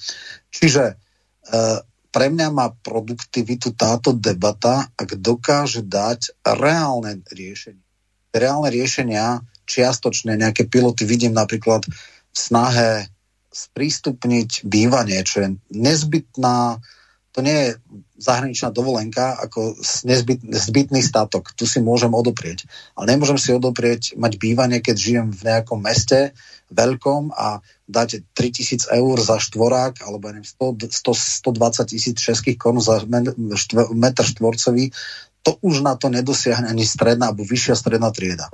A teraz pre mňa je teda toto otázka, lebo ja chápem E, to, čo povedal Jozef, ale, ale nevidím, a v tom je tento zlyhanie ľavice, že ak zoberieme, že je tu nejaký systém, ak zoberieme, že doba nie je tehotná revolúciou a ústavná väčšina voličov alebo voliči v takej miere, aby dokázali ústavne preformátovať systém, tu rozhodne nie sú a nebudú, čo s tým? Lebo to je pre mňa dôležité. A to je vlastne aj reálna diskusia o súčasnej ľavici, čo za daných podmienok s takýmito kartami, s takýmto mediálnym pokrytím a s takýmito konkurentami dokážeme urobiť a či vieme dať nie teoretickú, utopistickú predstavu, ale reálnu alternatívu. Lebo to je to, čo môže trocha pomôcť ľuďom. Romane, jsem rád, že jsi to takhle vyhrotil, já ti na to velice, velice rád odpovím. E, vůbec nejde jen o nějaké politicko-filozofické sentence, ale uvědomění si, kam to směřuje a kde najdeš oporu pro svoje cíle, je první podmínkou, protože se nebude někde tápat na povrchu. A kromě toho, o čem hovoříš, jako o čem jsme už mluvili, je tam ještě jeden klíčový moment. Co je tím faktorem dnešní politice, o nějž můžeš už teď opřít uh, nějaký tah na branku ze strany radikální levice. Tím se drtivá většina lidí vůbec nezabývá. Oni se zabývají vizemi toho, jak by, že nepodmíněný základní příjem a, a já nevím, co vlastně, jak si říkal, strategický, strategické kritické infrastruktury a podobně. Já se k tomu krátce vyjádřím. A vyjádřím se k tomu právě v kontextu krize, protože dokud, kdyby kapitalismus fungoval více-méně bezporuchově, akorát by byl eh, jaksi výrazně nespravedlivý, no tak by nám nezbývalo, než žadonit to trošku větší díl koláče a všechno ostatní by byly jalové vize. Ale tak to není. Ten kapitalismus se dostává do velmi vážných poruch a to je ta šance pro radikální levici. Příklad. Eh, nastane krize, která zbaví práce v České republice minimálně 100 tisíce a 100 tisíce lidí. Není žádná, jak si, nikdo ne, nepracuje na tom, že by jim nějakou jinou práci nabídl. A jaká je vlastnická i věcná struktura české ekonomiky? Tak jsme cizí kolonii, podobně jako Slovenská republika, jsme cizím krmelcem a vazalem a jsme montovnou logistickým hangárem a s proměnutím veřejným domem a, a tak dále. A ti lidé, kteří o tu práci přijdou, tak eh, je otázka, kdo, kdo jim může něco důstojnějšího nabídnout. To není ještě cesta za hranice kapitalismu, to je velice praktická otázka. Než, dneška. Otázka, která platí tady a teď. Bude to zahraniční kapitál čerta starého. Ten se bude řídit e, zásadou košile blížší než kabát ještě mnohem víc než před krizí. Bude to domácí privátní kapitál. Nevím, jak na Slovensku, neznám tamní statistiky, ale u nás si vláda nechala jak si zpracovat důvěrnou studii, ta vyšla někdy před asi třema, možná už čtyřmi roky, a ta sděluje neskutečně eh, jaksi skandální faktum. Veškerý růst české ekonomiky od poloviny 90. let, kdy proběhla privatizační jaksi proměnou, e, připadá na podniky v rukou zahraničního kapitálu. Český privátní sektor, jeho celkový ekonomický výkon stagnuje čtvrt století. Čímž nechci schodit nikoho z těch, kdo nic neukradli a vytvořili e, třeba i solidní podnik a dali třeba i důstojnou práci lidem a tak dále, ale to jsou kapičky v moři. Jo? Vertikální struktury, které nás dřív drželi ve světové extralize, dodavatelů, včetně jaderných elektráren a spousty jiných prostě technologií, investiční celku a podobně, dávno zanikly. Český privátní kapitál nemá sílu vrátit nás do světové extraligy, nezávislých, řekl bych, suverénních hráčů a nemá to ani v plánu. A jestliže takto ostře ta otázka stojí, tak jediné řešení spočívá v tom, že grinderem se stane veřejný sektor, potažmo hlavně stát. To je přeci téma, které, když bude radikální levice tvrdě razit, zdůvodňovat a obhajovat a bude ho jaksi proměňovat i v konkrétní projekty nebo návrhy projektu, tak získá masovou podporu lidí, kteří, kterým dojde, že aha, vlastně jsou jediní konstruktivní hráči v české politice, ty ostatní pouze rozdávají peníze a čekají, až budeme zahnáni do dluhové oprátky, až si nás vychutne jako Řecko a další. Druhý aspekt. Ty jsi mluvil o bydlení, to není zdaleka jediný, jediný případ. Přeci musíme razit zásadu, že všude tam, kde privátní sektor Eh, buď selhává, anebo se chová jako vyslovení vydřiduch, lichvář a podobně, musí základní lidská práva eh, jak si eh, naplnit veřejný sektor. Co to znamená konkrétně ve sféře bydlení? I, I česká levice, reformní, takzvaná i radikální, se ukájí takovými bezpohlavními heslíčky typu, že podpoří družstevní výstavu, jako kdyby nějaká byla my už podporujeme i věci, které neexistují téměř. Jo. To je blázinec naprostý. Místo, abychom řekli jasně, tak podívejme se. V této zemi se ceny bydlení urvaly úplně prostě ze všech řetězů a jediný, jediné, co e, tu situaci vrátí do nějakého přijatelného stavu, je reálná konkurence. kdo může a musí tu reálnou konkurenci vytvořit. No veřejný sektor. Veřejný sektor má svoje pozemky, nepotřebuje kupovat od žádných eh, restituentů a jiných spekulantů, eh, má, je nejlepším dlužníkem bank. Banky mu budou dávat dlouhé peníze za 0,5% ročně nebo kolik. Eh, může si vytvořit buď svoje vlastní stavební a jiné kapacity, anebo najmout privátní, ovšem za podmínek, kdy si podmínky bude diktovat sám. Může stavět bydlení pro lidi s normálním příjmem za zlomek nynějších prostě lichvářských cen, ať už na prodej nebo do nájmu, a dokonce může zabít dvě mouchy jednou ranou. To znamená, může vyzvat veřejnost, vážení, máte peníze ve filiálkách zahraničních bank, kde ty peníze ztrácejí neustále svoji hodnotu, kde ten výnos je mnohem menší než inflace, často méně než 1% prostě per annum, dokonce e, nominálně a nikoli reálně, a inflace je v řádu několika procent. Víte, co založíme?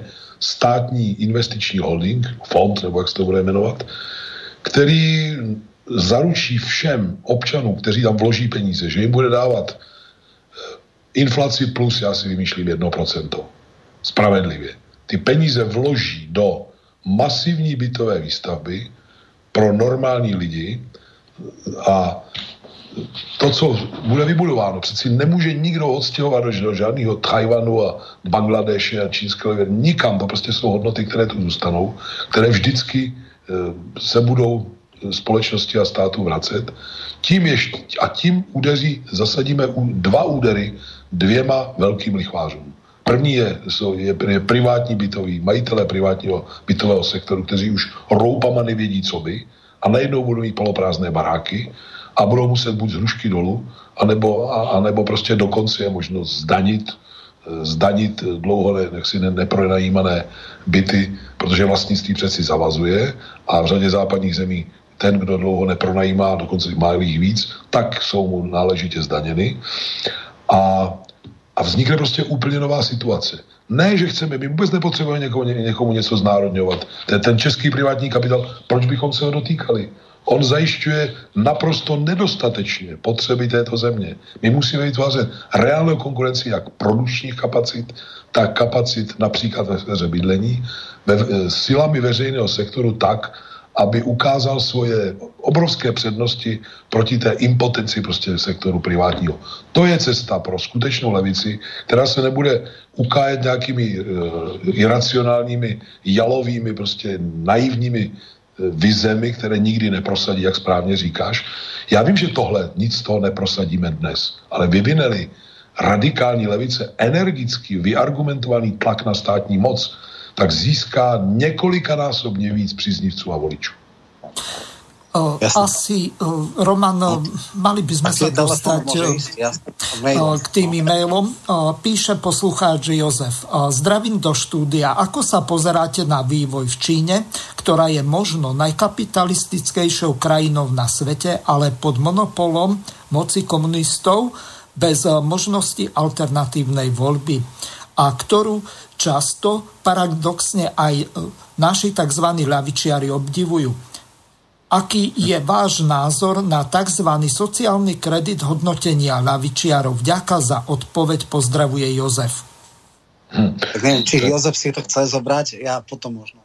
E, povieste mi ešte takhle. Miro, povieste mi, kolik máte dotazů, abychom rozdělili ten čas? O, dosť asi 5 alebo 6 e-mailov tu a. je.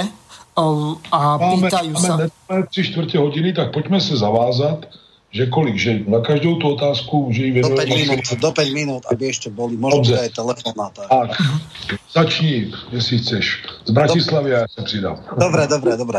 Tak ja len veľmi krátke. Samozrejme, že eh, keď začala prestrojka, začali ako keby, že reforma socializmu čínsky alebo sovietský model, vieme, kam viedla perestrojka, častokrát sa, že ten ekonomický model čínsky je lepší, že je tam v podstate monopol E, mocenský e, komunistickej strany, ale vlastne už od Teng Xiaopinga od 84.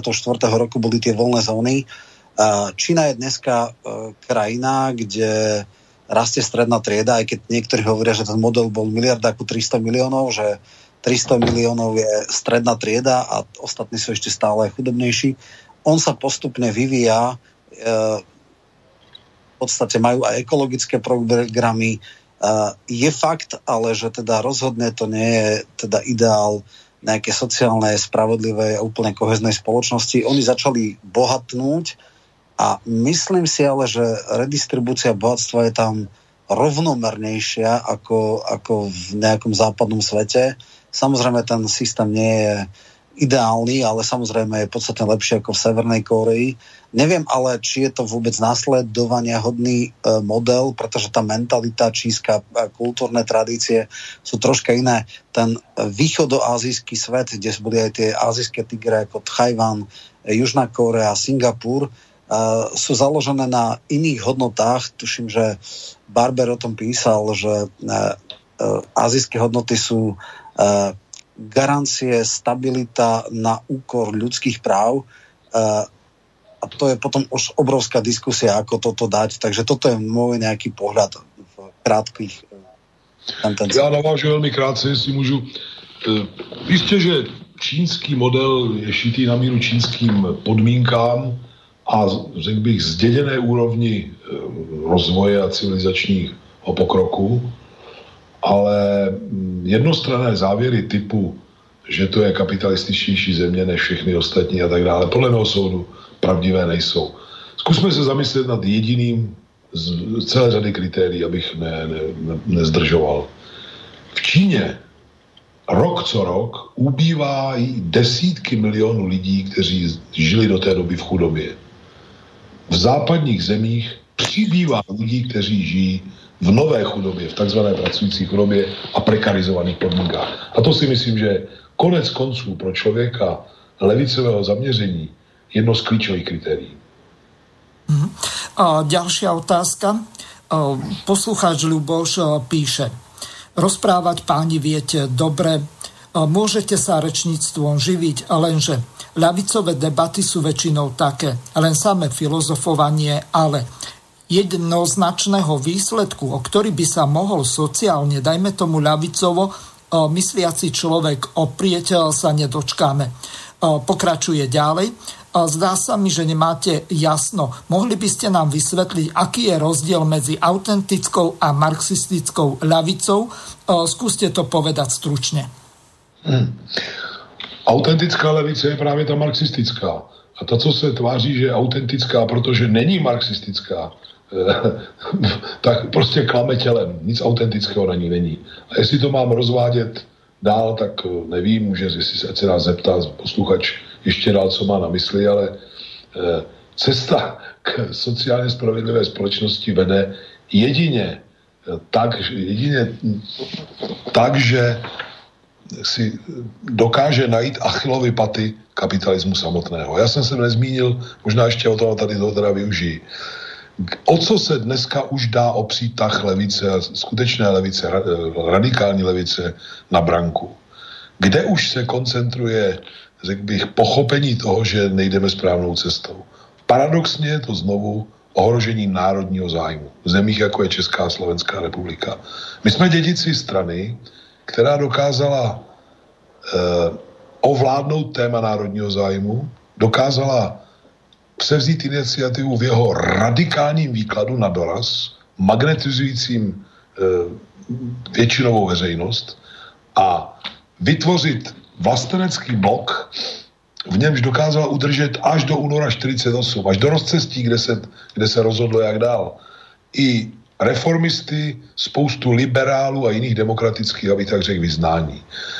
Dneska Eh, se situace v České či Slovenské republice liší, co já vím, od Spojených států nebo Spolkové republiky Německo v tom, znovu, že to, co jinde eh, jak si vadí a škodí sociálně neprivilegovaným vrstvám především a v podstatě jenom v úvozovkách, u nás stále víc poškozuje a ohrozuje ohrožuje i elementární národní zájem. Takže um, a takto to lidé i vnímají. Nevím, jak na Slovensku, ale u nás třeba na Evropskou unii je naštvaných několikanásobně víc lidí, než těch, kteří si uvědomí, že Evropská unie není nic jiného než stělesněný kapitalismus. My musíme umět nacházet ty zorné úhly, které v níž lidé už ten antagonismus vnímají. A podle mého soudu se koncentrují hlavně kolem ohroženého národního zájmu. Ne náhodou SPD a jiné subjekty skorují právě z tohoto zorného úhlu. Ale zase bychom to museli pochopitelně dál dešifrovat. Ďalší e-mail. Dobrý večer. Nespokojnosť otrasie vlastni, vládnúcim systémom. Myslíte si to, akým príkladom to viete potvrdiť? Len mi nehovorte, že nespokojnosť ľudí e, stačila na uskutočnenie prevratu v 89. Preto to nazývam prevratom a nie revolúciou. Alebo v roku 1917 alebo vo francúzskej revolúcii. Ak e, si myslíte to, e, tak ste dosť naivní.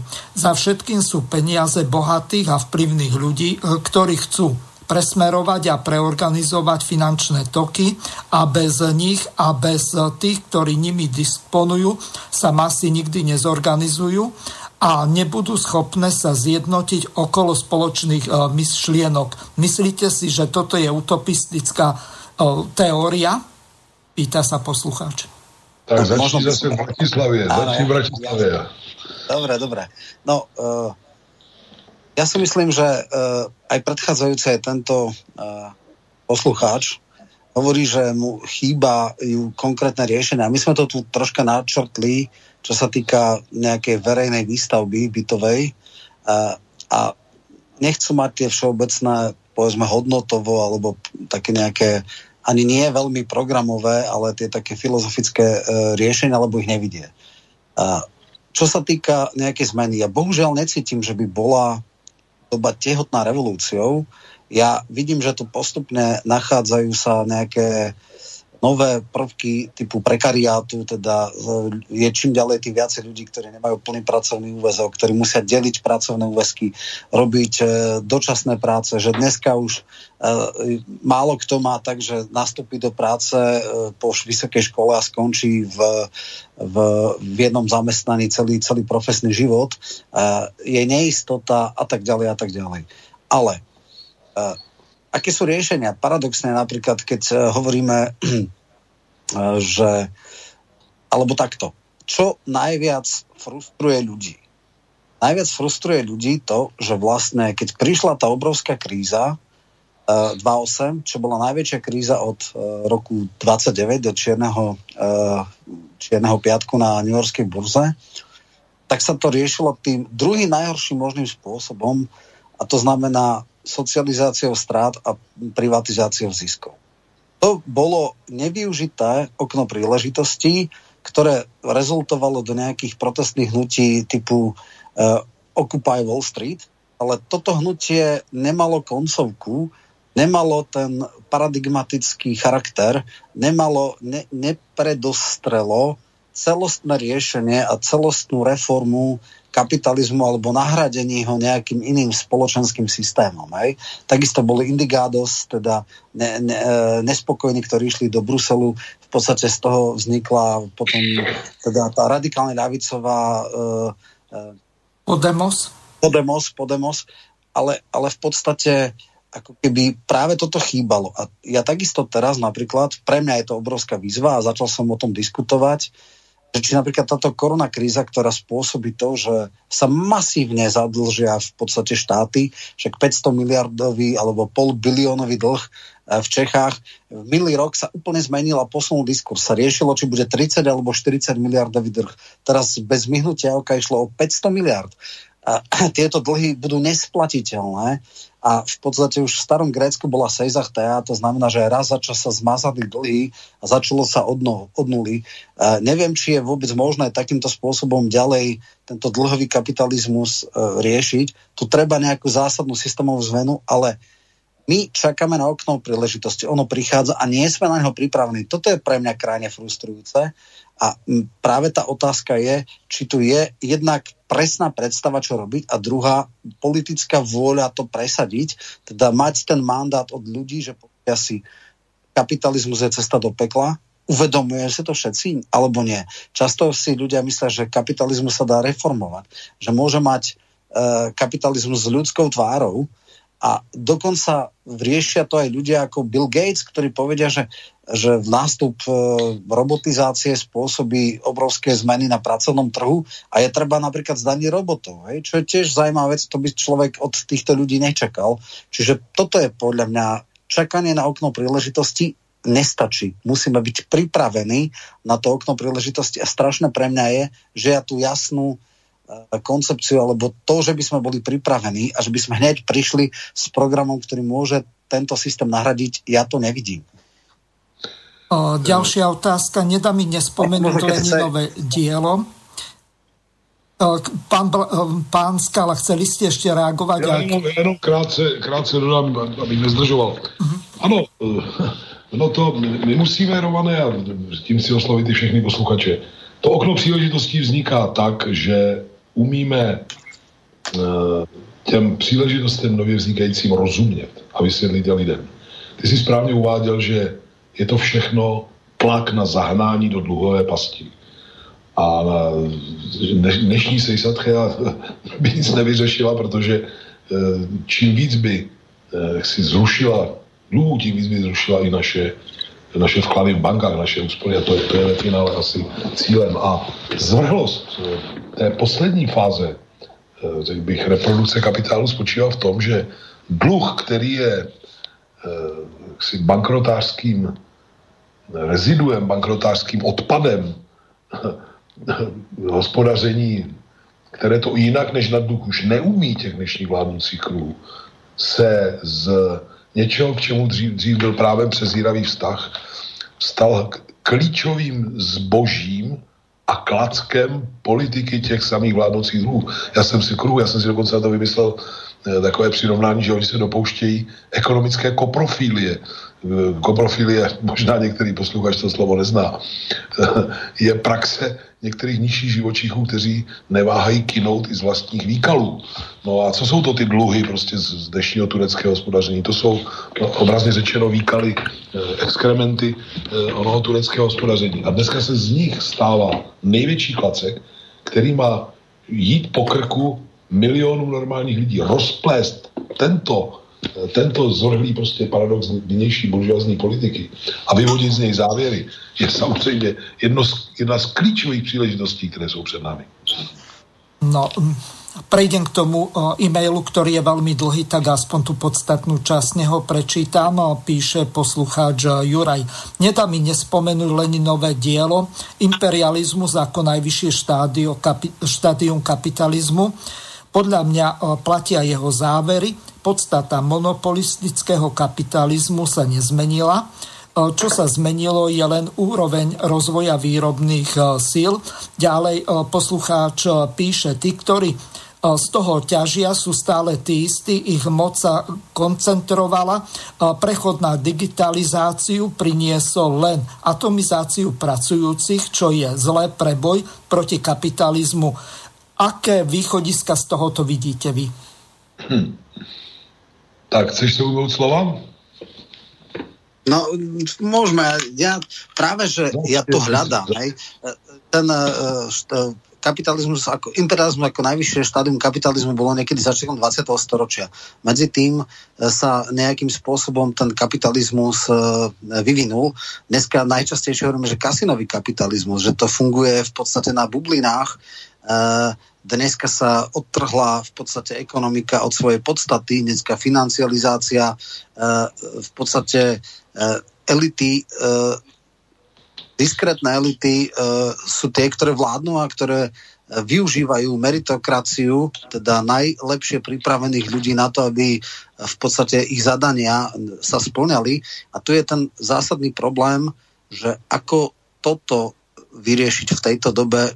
Ja strašne postrádam, e, máme nejaké parciálne riešenia, ale nemáme celostné riešenia, celostné také, ako niekedy sa hovorí, že v podstate e, doba moderny je tá, ktorá dokázala urobiť nejaké celostné riešenie. Doba postmoderná vidí iba fragmentárne veci. Ja tu celostnú, presaditeľnú, reálnu a fungujúcu alternatívu nevidím a v tom je možno aj problém tej ľavice O, ďalšie, no, pokračujte ešte, pán Skala. Jenom krátce. No, zase, eh, ano, když Lenin toto dílo napsal, vydal v roce 1916, byl to obrovský průlom a cesta k pochopení dnešního kapitalismu a vyvození politických závěrů, eh, které dokážou něco reálně měnit, míří, řekl bych, stejným směrem jako u něj, protože některé ty procesy došly ještě dál. Bleskově aspoň některé.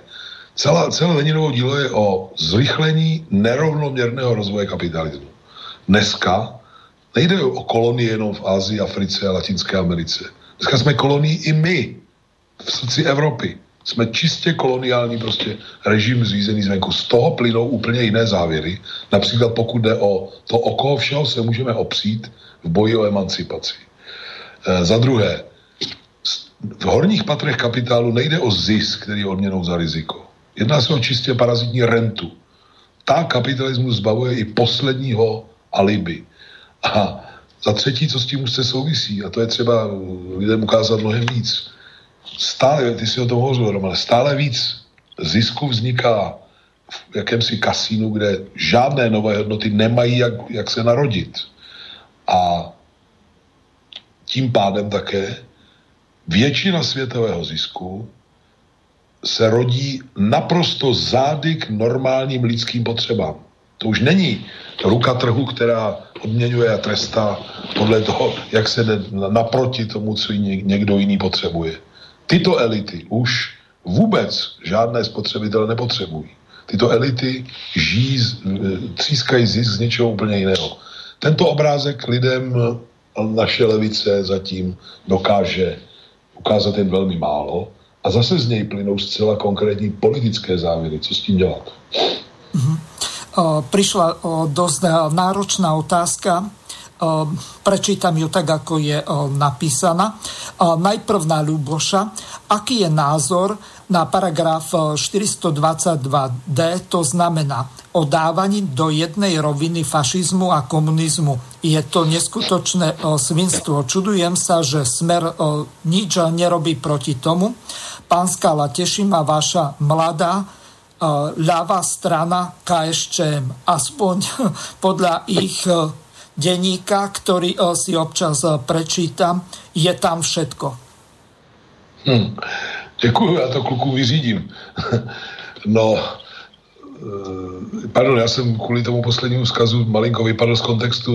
Otázka směřovala... K... O, tam sa pýtali o, na dávanie... Ja, o, Mhm. Jo, fašizmus, komunizmus. Do kontextu, že sa dáva fašizmus a komunizmus, že je to svinstvo a že sa čuduje poslucháč, že Smer s tým nič nerobí. Aký je váš na to názor?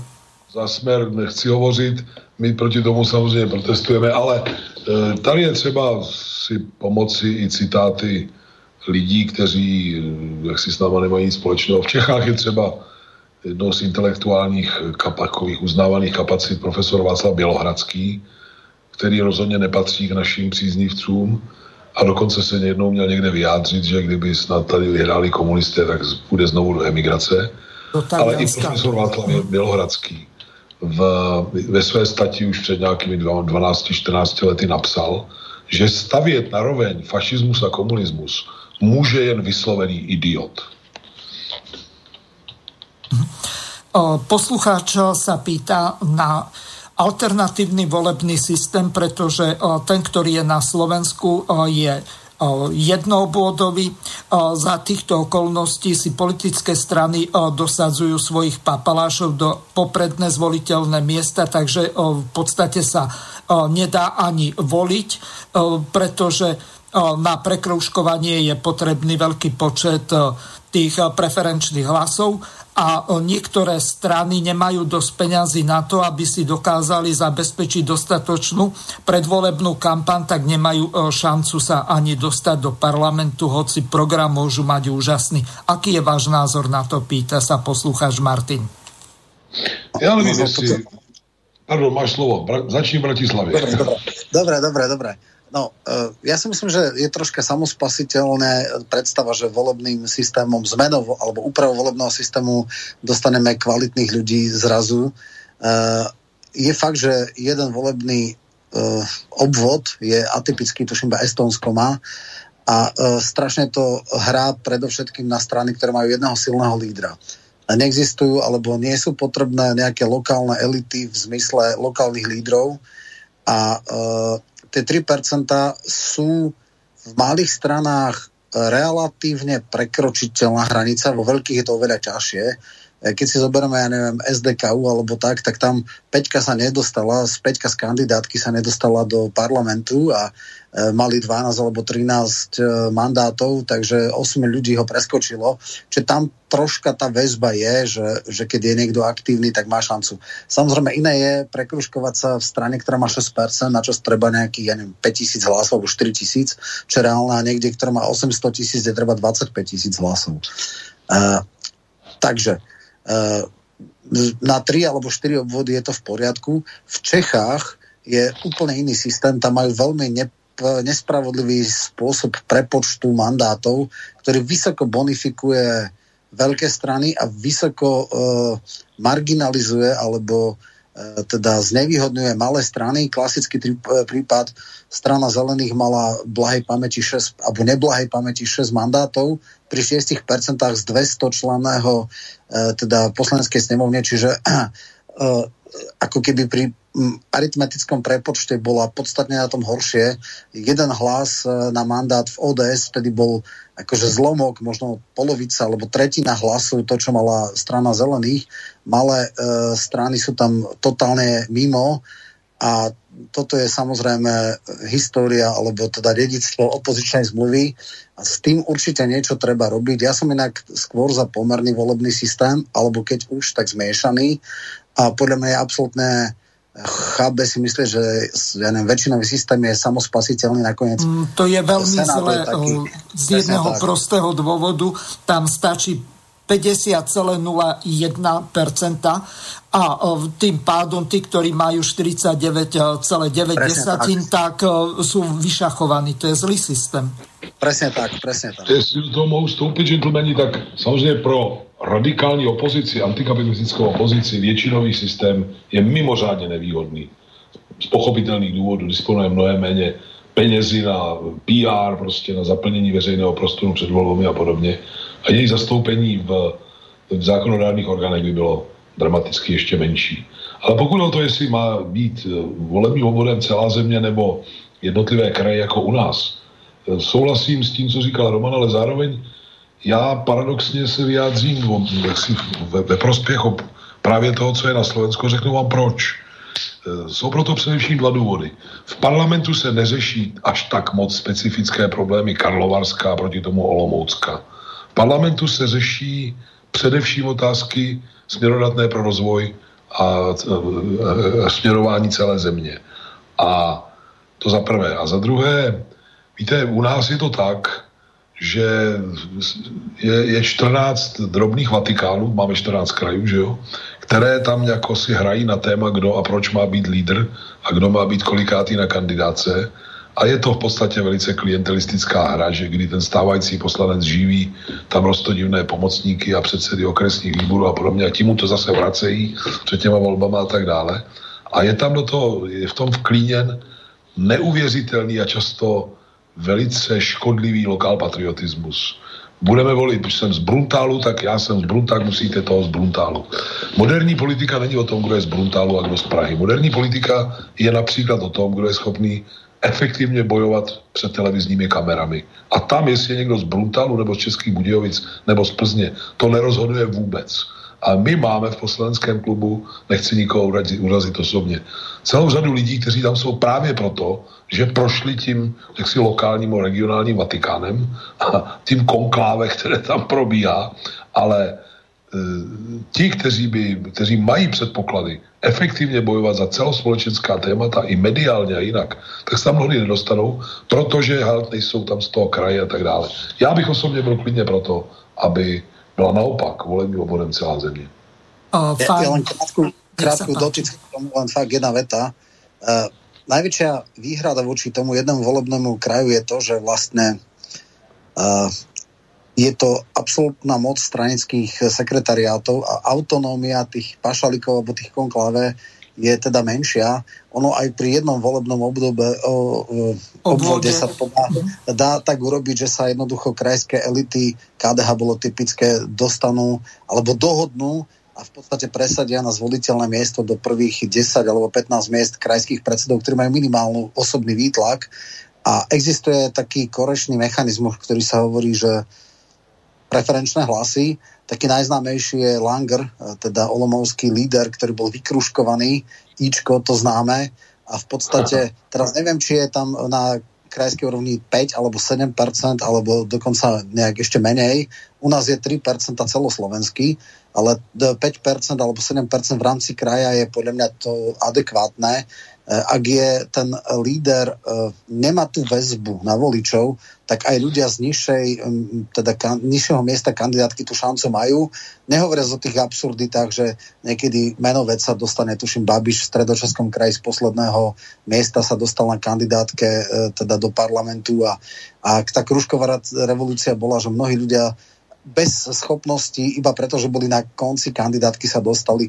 Nakoniec taký Benda asi trikrát po sebe už nebol na zvoliteľné miesta, vždycky sa dostal uh, a, a podobne. Čiže tá osobnosť, ktorá nemusí mať, uh, povedzme, že uh, stranický aparát ju nemusí nejakým spôsobom podporovať, ale keď má ona sama ten výtlak, tak sa dostane. Tuším, že aj Semelová bola vlastne preskočená dolejšom, čiže Uh, tie, tie výrazné osobnosti by teoreticky mohli mať šancu aj v rámci krajov a dokonca, ak je tam lokálne silný, tak sa tam môže dostať. Ďalšia otázka. Aký je váš názor na identitárov, komunitaristov alebo vlastenecké alternatívy, ako napríklad alternatíva pre Nemecko, ktorú považujú takmer za nacistickú stranu? Prečo identitári a tieto vlastenecké strany sú potláčané tak do úzadia, že sa takmer fašizujú? Pýta sa poslucháč Matuš. Ja v tomhle případě. Já jsem tu vyslovil předpoklad, že, já jsem o tom hluboce přesvědčen, že ve fina, za situace, kdy je pracovní eh, síla atomizovaná, nezdílí každodenní sociální zkušenost tak jako dřív, neformuje to v ní vědomí společného zájmu, chcete-li třídního zájmu, eh, tak se identitou níž si člověk nějak ten společný zájem dokáže víc uvědomit, stává paradoxně právě národní zájem. A podle mého soudu úspěch AFD v Německu i podobných subjektů některých jiných zemí, zemích je přímo úměrný e, tomu, jak radikální levice vycouvala z témat, jejíž měla být hlavním jaksi mluvčím, navigátorem a lodivodem. Ona z nich vycouvala, odevzdala je někomu jinému a pak se rozčiluje a organizuje prote- masové protesty proti fašismu, často způsobem, který si zakazuje znovu ještě víc i svoje vlastní témata. Je to bludný kruh. Já nejsi, já jsem ten poslední, kdo by fandil ze stupu AFD, ale prapříčina jejich úspěchu tkví právě v tom, o čem hovořím. Mm-hmm. Ja len krátko tiež jednu vetu k tomu AFD vznikla najprv ako e, strana, ktorá bola tvrdo proti gréckej pôžičke a respektíve, ktorá e, bola libertariánska strana ľudí, tých, nazveme, rozpočtových jastrabov, a ona sa preformátovala, keď prišla potom e, tá utečenecká kríza a chytila novú agendu. A je to vlastne vzbúra proti falošným pravidlám politickej korektnosti voči tomu, čo v esenciálnej e, sfére predvádza strana zelených alebo isté krídlo sociálnej demokracie, alebo aj napríklad do linke, ktoré rozdelenia. Wagnechtovej krídlo je v poriadku, ale to slnečkárske krídlo e, je, to sú tí povestní neomarxisti, čiže je to na vlastne zradu záujmov klasickej, e, klasického elektorátu. Takže, takže vlastne tí ľudia, ktorí niekedy bola nejaká taká väzba, že modré goliere volili ľavicu e, a v podstate biele goliere pravicu, dneska už to tak vôbec nefunguje. Dneska sa dokonca hovorí, že nejaká masová robotnícka trieda alebo niečo také sa stáva fikciou, že vlastne je ten elektorát oveľa rozbitejší, že dneska je prekariát, aj inteligencia e, častokrát e, má obrovské problémy, ako ten jej status postupne klesá, v podstate stredná trieda sa, sa roztápa a prepadá sa a ono sa to prejavuje aj v, tým, že, v tom, že okraje politického spektra rastú a ten stred sa stvrkáva. Tak aj toto je v podstate e, vlastne odpoveď na to. Mali by sme sa ešte dostať k tomu, čo si ma oslovil ohľadom toho prerodu Mateja Stropnického, tak tu mám takú trojminútovú ukážku. Dúfam, že stihneme na to zodpovedať, tak to idem prehrať. Protože diskutovat o, o práci, diskutovat o pracovních podmínkách, diskutovat o zdanění korporací, diskutovat o tomhle, třeba digitální daň, pak se k ní třeba ještě dostaneme.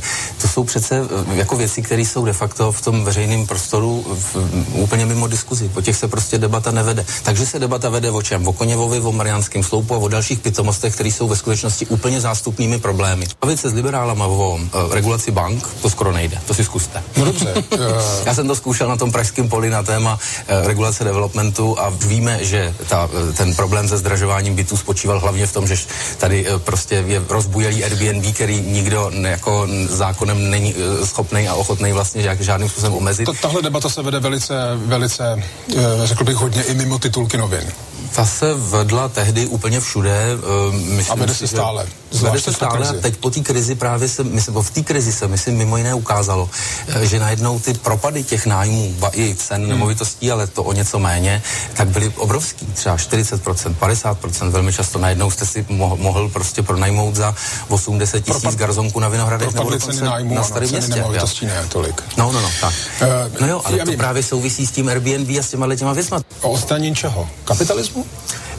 o odstranění nespravedlivé společnosti. Myslím si, že cílem... Žijeme ve nespravedlivé společnosti? No samozřejmě. Jako koncentrace bohatství a příjmová nerovnost je v té naší aktuální západní společnosti největší a nejasymetričtější oproti všem ostatním společnostem, které tady byly, dokonce víc než ve feudalismu. Než, než ve feudalismu.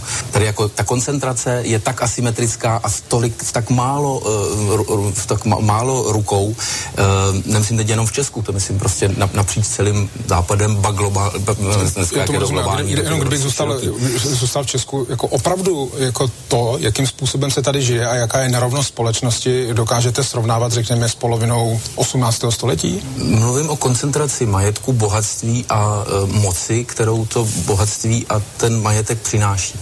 Nemluvím teď o konkrétních dopadech, tak jako robotování tady má dneska jiný podoby, no, to je pravda. No a když říkáte, že to je systém, který chcete změnit, tak a teď se omlouvám za to jako zjednodušení, ale to je revoluce? to se a můžete to brát jakýmkoliv řečeno, jako, jako významem toho slova revoluce, ale... Uh, tak já jsem jednak demokrat. Já si myslím, že nej, největším působením uh, vlastně a největším výsledkem, úspěchem uh, levice vůbec je uh, demokracie. Protože demokracii prosadila vlastně ta humanistická část politické scény po 100 let, po 100, 150 let trvajících bojích. Teď už vlastně je pro všechny. To znamená, to je nástroj, který eh, je dobré ale začít znova využívat. A eh, tudíž je potřeba, si myslím, ale hledám, jo, eh, se porozhlídnout prostě po spojencích, kteří třeba nechodí volit, protože neví, proč by šli volit, když žádná strana nemluví o tom, jaký jsou problémy těch lidí, o kterých třeba jsem se zmínil předtím, uh, v souvislosti s jejich pracovními podmínkami, špart systémem a všem možným, co s tím souvisí, uh, tak uh, je potřeba se vlastně opřít o možnosti, které demokracie dává. Není potřeba mluvit o revoluci. Roman, tak aké sú vlastne tie možnosti demokracie? Na čo vlastne narážal Stropnický Matej mladší? No, jasné. Uh, Stropnický je zaujímavý tým, že to je bývalý šéf strany zelených a vlastne produkt uh, pražskej kavárny, podstate veľký liberál, ktorý teda je aj otvorne LGBTI a žije s partnerom a tak ďalej. A vlastne on prešiel v istom zmysle prerodom. Samozrejme, on sa voči Bursikovi vždycky vymedzoval a keď išiel do Topolánkovej uh, vlády, tak bol enfant terrible a robil vždy problémy a ten ľavicový rozmer v rámci zelených mal. Ale v podstate toto sú ako keby slova komunistického nejakého politika a toto je, on ako keby hľadá svoj priestor, jasne sa vyhranil, že je ľavicový a on ale povedal nakoniec, že on to vlastne, on tie riešenia nemá, on ich hľadá. On ale pomenoval diagnózu doby veľmi otvorene, veľmi by som povedal jasne, pochopiteľne a cíti, v čom je, teda kde je ten dánsky štát zhnitý a preto by ma vlastne tiež zaujímalo, čo si o tomto myslí v podstate Jozef Skála, či toto je nejaká alternatíva? Ľavice, že keď ja neviem, on asi oslovuje skôr tú mladšiu generáciu takých tých precitnutých slniečkárov, neviem koľko ich je, asi nebude až tak celkom na dôchodcov, ale v istom zmysle ja toto vidím ako nejaký nový impuls pre, pre ľavicu. On, vzniká aj v podstate Bona a mnohí ďalší kandidáti do istej miery zaujali aj z komunistickej teda e, strany. Či toto je nejaká nová, nová cesta ľavice a či vôbec má šancu osloviť. E, mňa pozitívne prekvapilo, že on dokáže osloviť alebo komunikovať pochopiteľným spôsobom a aj tým, že odišiel z Prahy a žije a tam ne, v podstate tak vidí, že tie problémy, ktoré rieši kaviareň sú diametrálne odlišné od bežných l- problémov normálnych ľudí a, a toto je pre mňa akože také precitnutie. No pán Skala, nech sa páči. Já bych souhlasil, Matěj Stropnický je zajímavým, ele, řekl bych, fenoménem a Eh, na české podstatě levicové scéně. Eh, co s tím máme dělat my? Každé téma, které podobný výraznější činitel, představitel, postava, člověk, politicky aktivní zvedne eh, a zvedne ho ze více méně správného zorného úhlu, je třeba okamžitě vzít, dál ho kultivovat, oslovit takového člověka, hledat s ním způsob, jak prostě s ním komunikovat, že každá komunikace veřejná na podobná témata znásobuje vliv, řekl bych, naší, naší programové a tematické iniciativy. Já se právě o tohle snažím, jak se jenom dá, není už dlouhá chvíle tady o tom vyprávět. To je přeci velká tradice naší strany z první republiky. My jsme nevznikli někde na zelené louce jako sekta e, pár lidí, kteří to sice myslí dobře, ale nikde není vidět. E, my jsme byli, my jsme obrostli osobnostmi, jako byl Fučík, Nezval, Vančura a další, kteří byli mostem k dalším umělcům, vědátorům a tak dále. Na Slovensku generace kolem Davu, eh, Klementis, Husák, Novomeský, ve velmi mladém věku dokázali prorážet bariéry do mnohem větší šířky a řekl bych, chytat za ruku své partnery prostě jiného přesvědčení, vnutit jim debatu na, svoje téma, chytat se jejich témat a dále je kultivovat, posouvat je dál a tak dále. Vytvářet e, jakousi širší frontu odporu, opozice a tak dále. Levice, radikální levice, která tohle nedělá, nedosáhne nikdy ničeho. Matěj Stropnický samozřejmě vůbec nemá pravdu, když říká, že spory kolem Koněva a Marianského sloupu jsou pitomosti, to žádná pitomost není, ale to vůbec není překážka pro to, abychom dokázali s lidmi, jako je on, eh, prostě aktivně pracovat. Já musím přiznat, že s ním jsem ještě do takového styku nevstoupil, ale pracuji s celou řadou bývalých chartistů, lidí, kteří stáli na úplně jiných pozicích, bývalým policejním ředitelem Standou Novotným, bývalým koordinátorem tajných služeb Honzou Schneiderem e, a, a mohl, by, mohl bych počítat ale popravdě řečeno, mi to někteří ve vlastních řadách vyčítají, že prý jsem se kam si někde odrodil. Svatá prostoto, co pak se dá dělat politika bez reálného e, dosahu na další opinion makery, bez vlastní programové iniciativy, která je posouvá i dál. Jestli mě uslyší Tomi Okamura, tak se na mě možná naštve, ale těžko bude moc vyvrátit, co já teď řeknu. Ano, my si týkáme s Tomiem a byl jsem to já, kdo zahájil proces jeho hlubšího pochopení, o čem je NATO v jedné televizní přestřelce, teda rozhlasové e, přestřelce, a dneska Tomio Okamura je při, připraven přijít na veřejnou velkou akci a říct, že máme vystoupit nejen z Evropské unie, ale i z NATO. A ve svém stanovisku je celého svého hnutí je schopen napsat, že NATO není obranou, ale útočnou aliancí. To jsou přeci veliké pokroky. Co pak není naším úkolem posouvat i politické partnery, kteří nejsou marxisty, nejsou na levici úplně žádoucím směrem. Já tohle považuji za jeden ze svých hlavních úkolů. Nádherne ste to povedali, do konca relácie už máme len minútku, tak eh, Roman ja, využije. Ja len, ja len posledné, že keď sa hovorilo o Kamurovi, tak je zaujímavé, že taký sebar, samorost e, Foldina je dneska viac menej u, jeho, u neho a on v podstate od začiatku sa takto ako keby premostoval tie svety, ktoré ako keby boli priepasné, ale ukazuje sa, že pre voličov možno ani nie. No ja som len veľmi rád, že táto debata, e, by som povedal, naplnila moje očakávania mierou vrchovatov.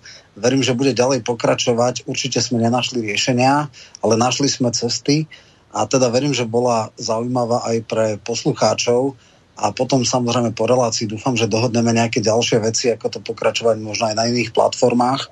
Takže e, tiež by som mal e, často takých zaujímavých hostí a teda budem robiť všetko preto, aby možno aspoň raz mesačne, alebo tá každú druhú, tretiu reláciu bola takéhoto charakteru, nielen komentovania aktuálnych podmienkových vecí, ale aj s takým presahom a nadhľadom. Ďakujem ti veľmi pekne. Lúčim sa s tebou, Romana, takisto aj e, s pánom doktorom Skálom. Prajem vám pekný večer a počúvanie ďalších relácií Slobodného vysielača pre našich poslucháčov. Do počutia. Vysielací čas dnešnej relácie veľmi rýchlo uplynul, tak sa s vami zo štúdia Banska Bystrica Juh lúči moderátor a zúkar Miroslav Hazucha, ktorý vás touto reláciou sprevádzal.